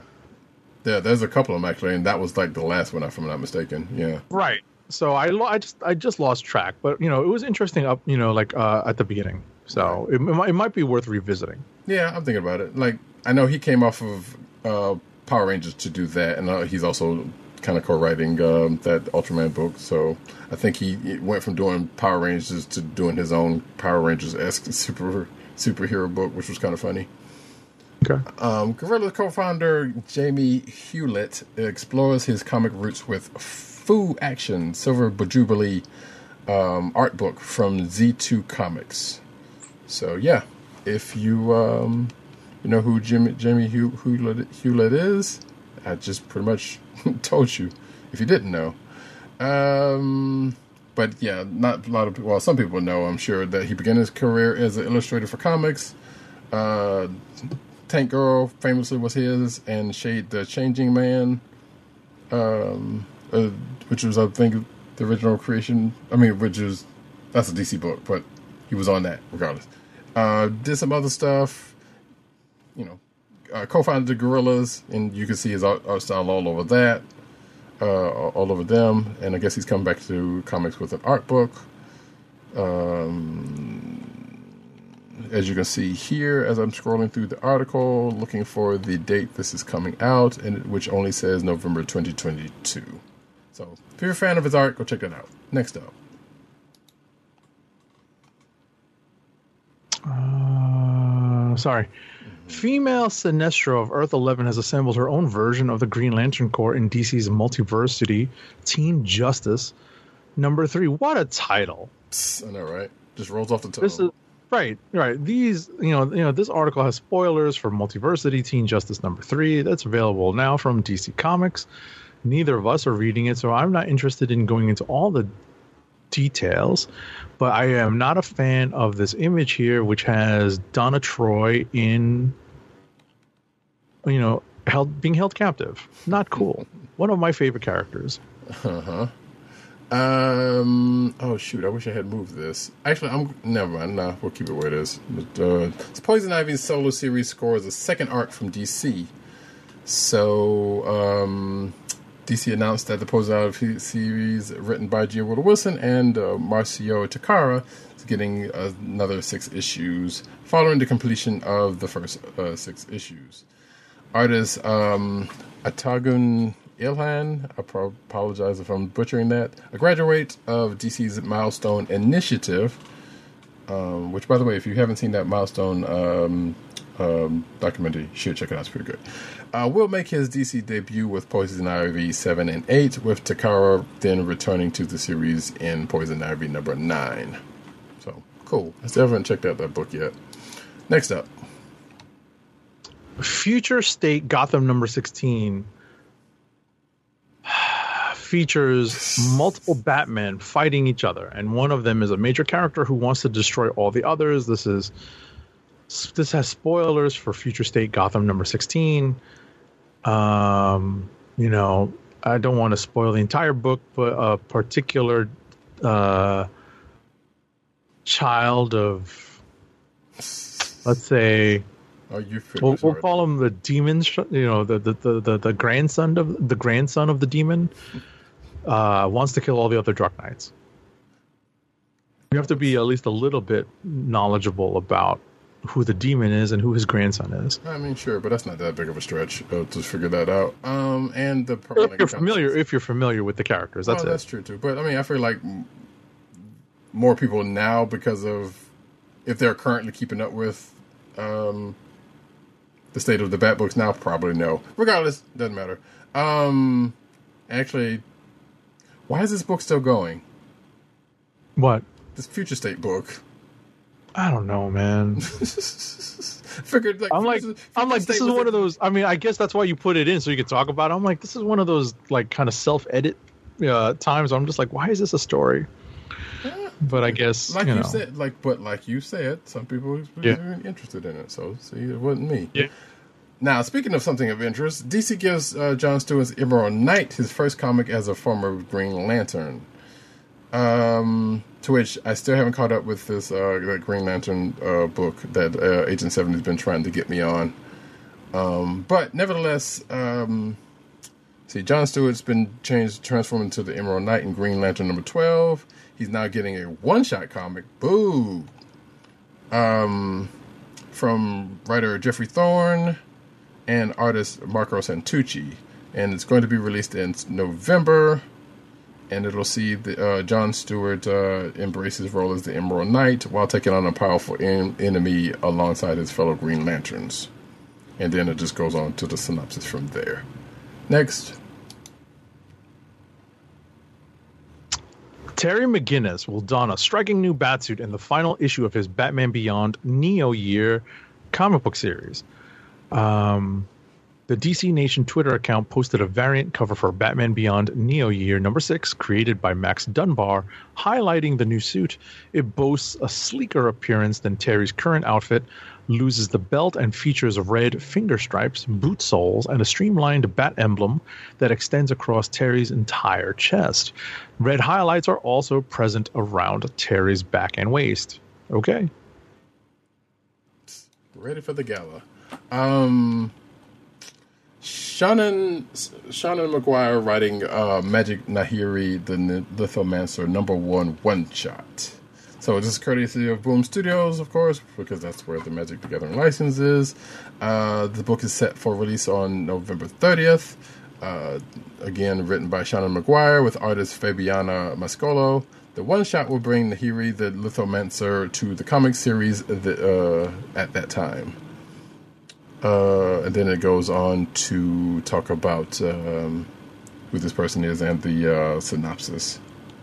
So, which we'll uh, not get into. Next up, Um, wow. So the never before told, mostly true story of Mark Hamill's early days working the Jack in the Box drive-through and his bittersweet departure.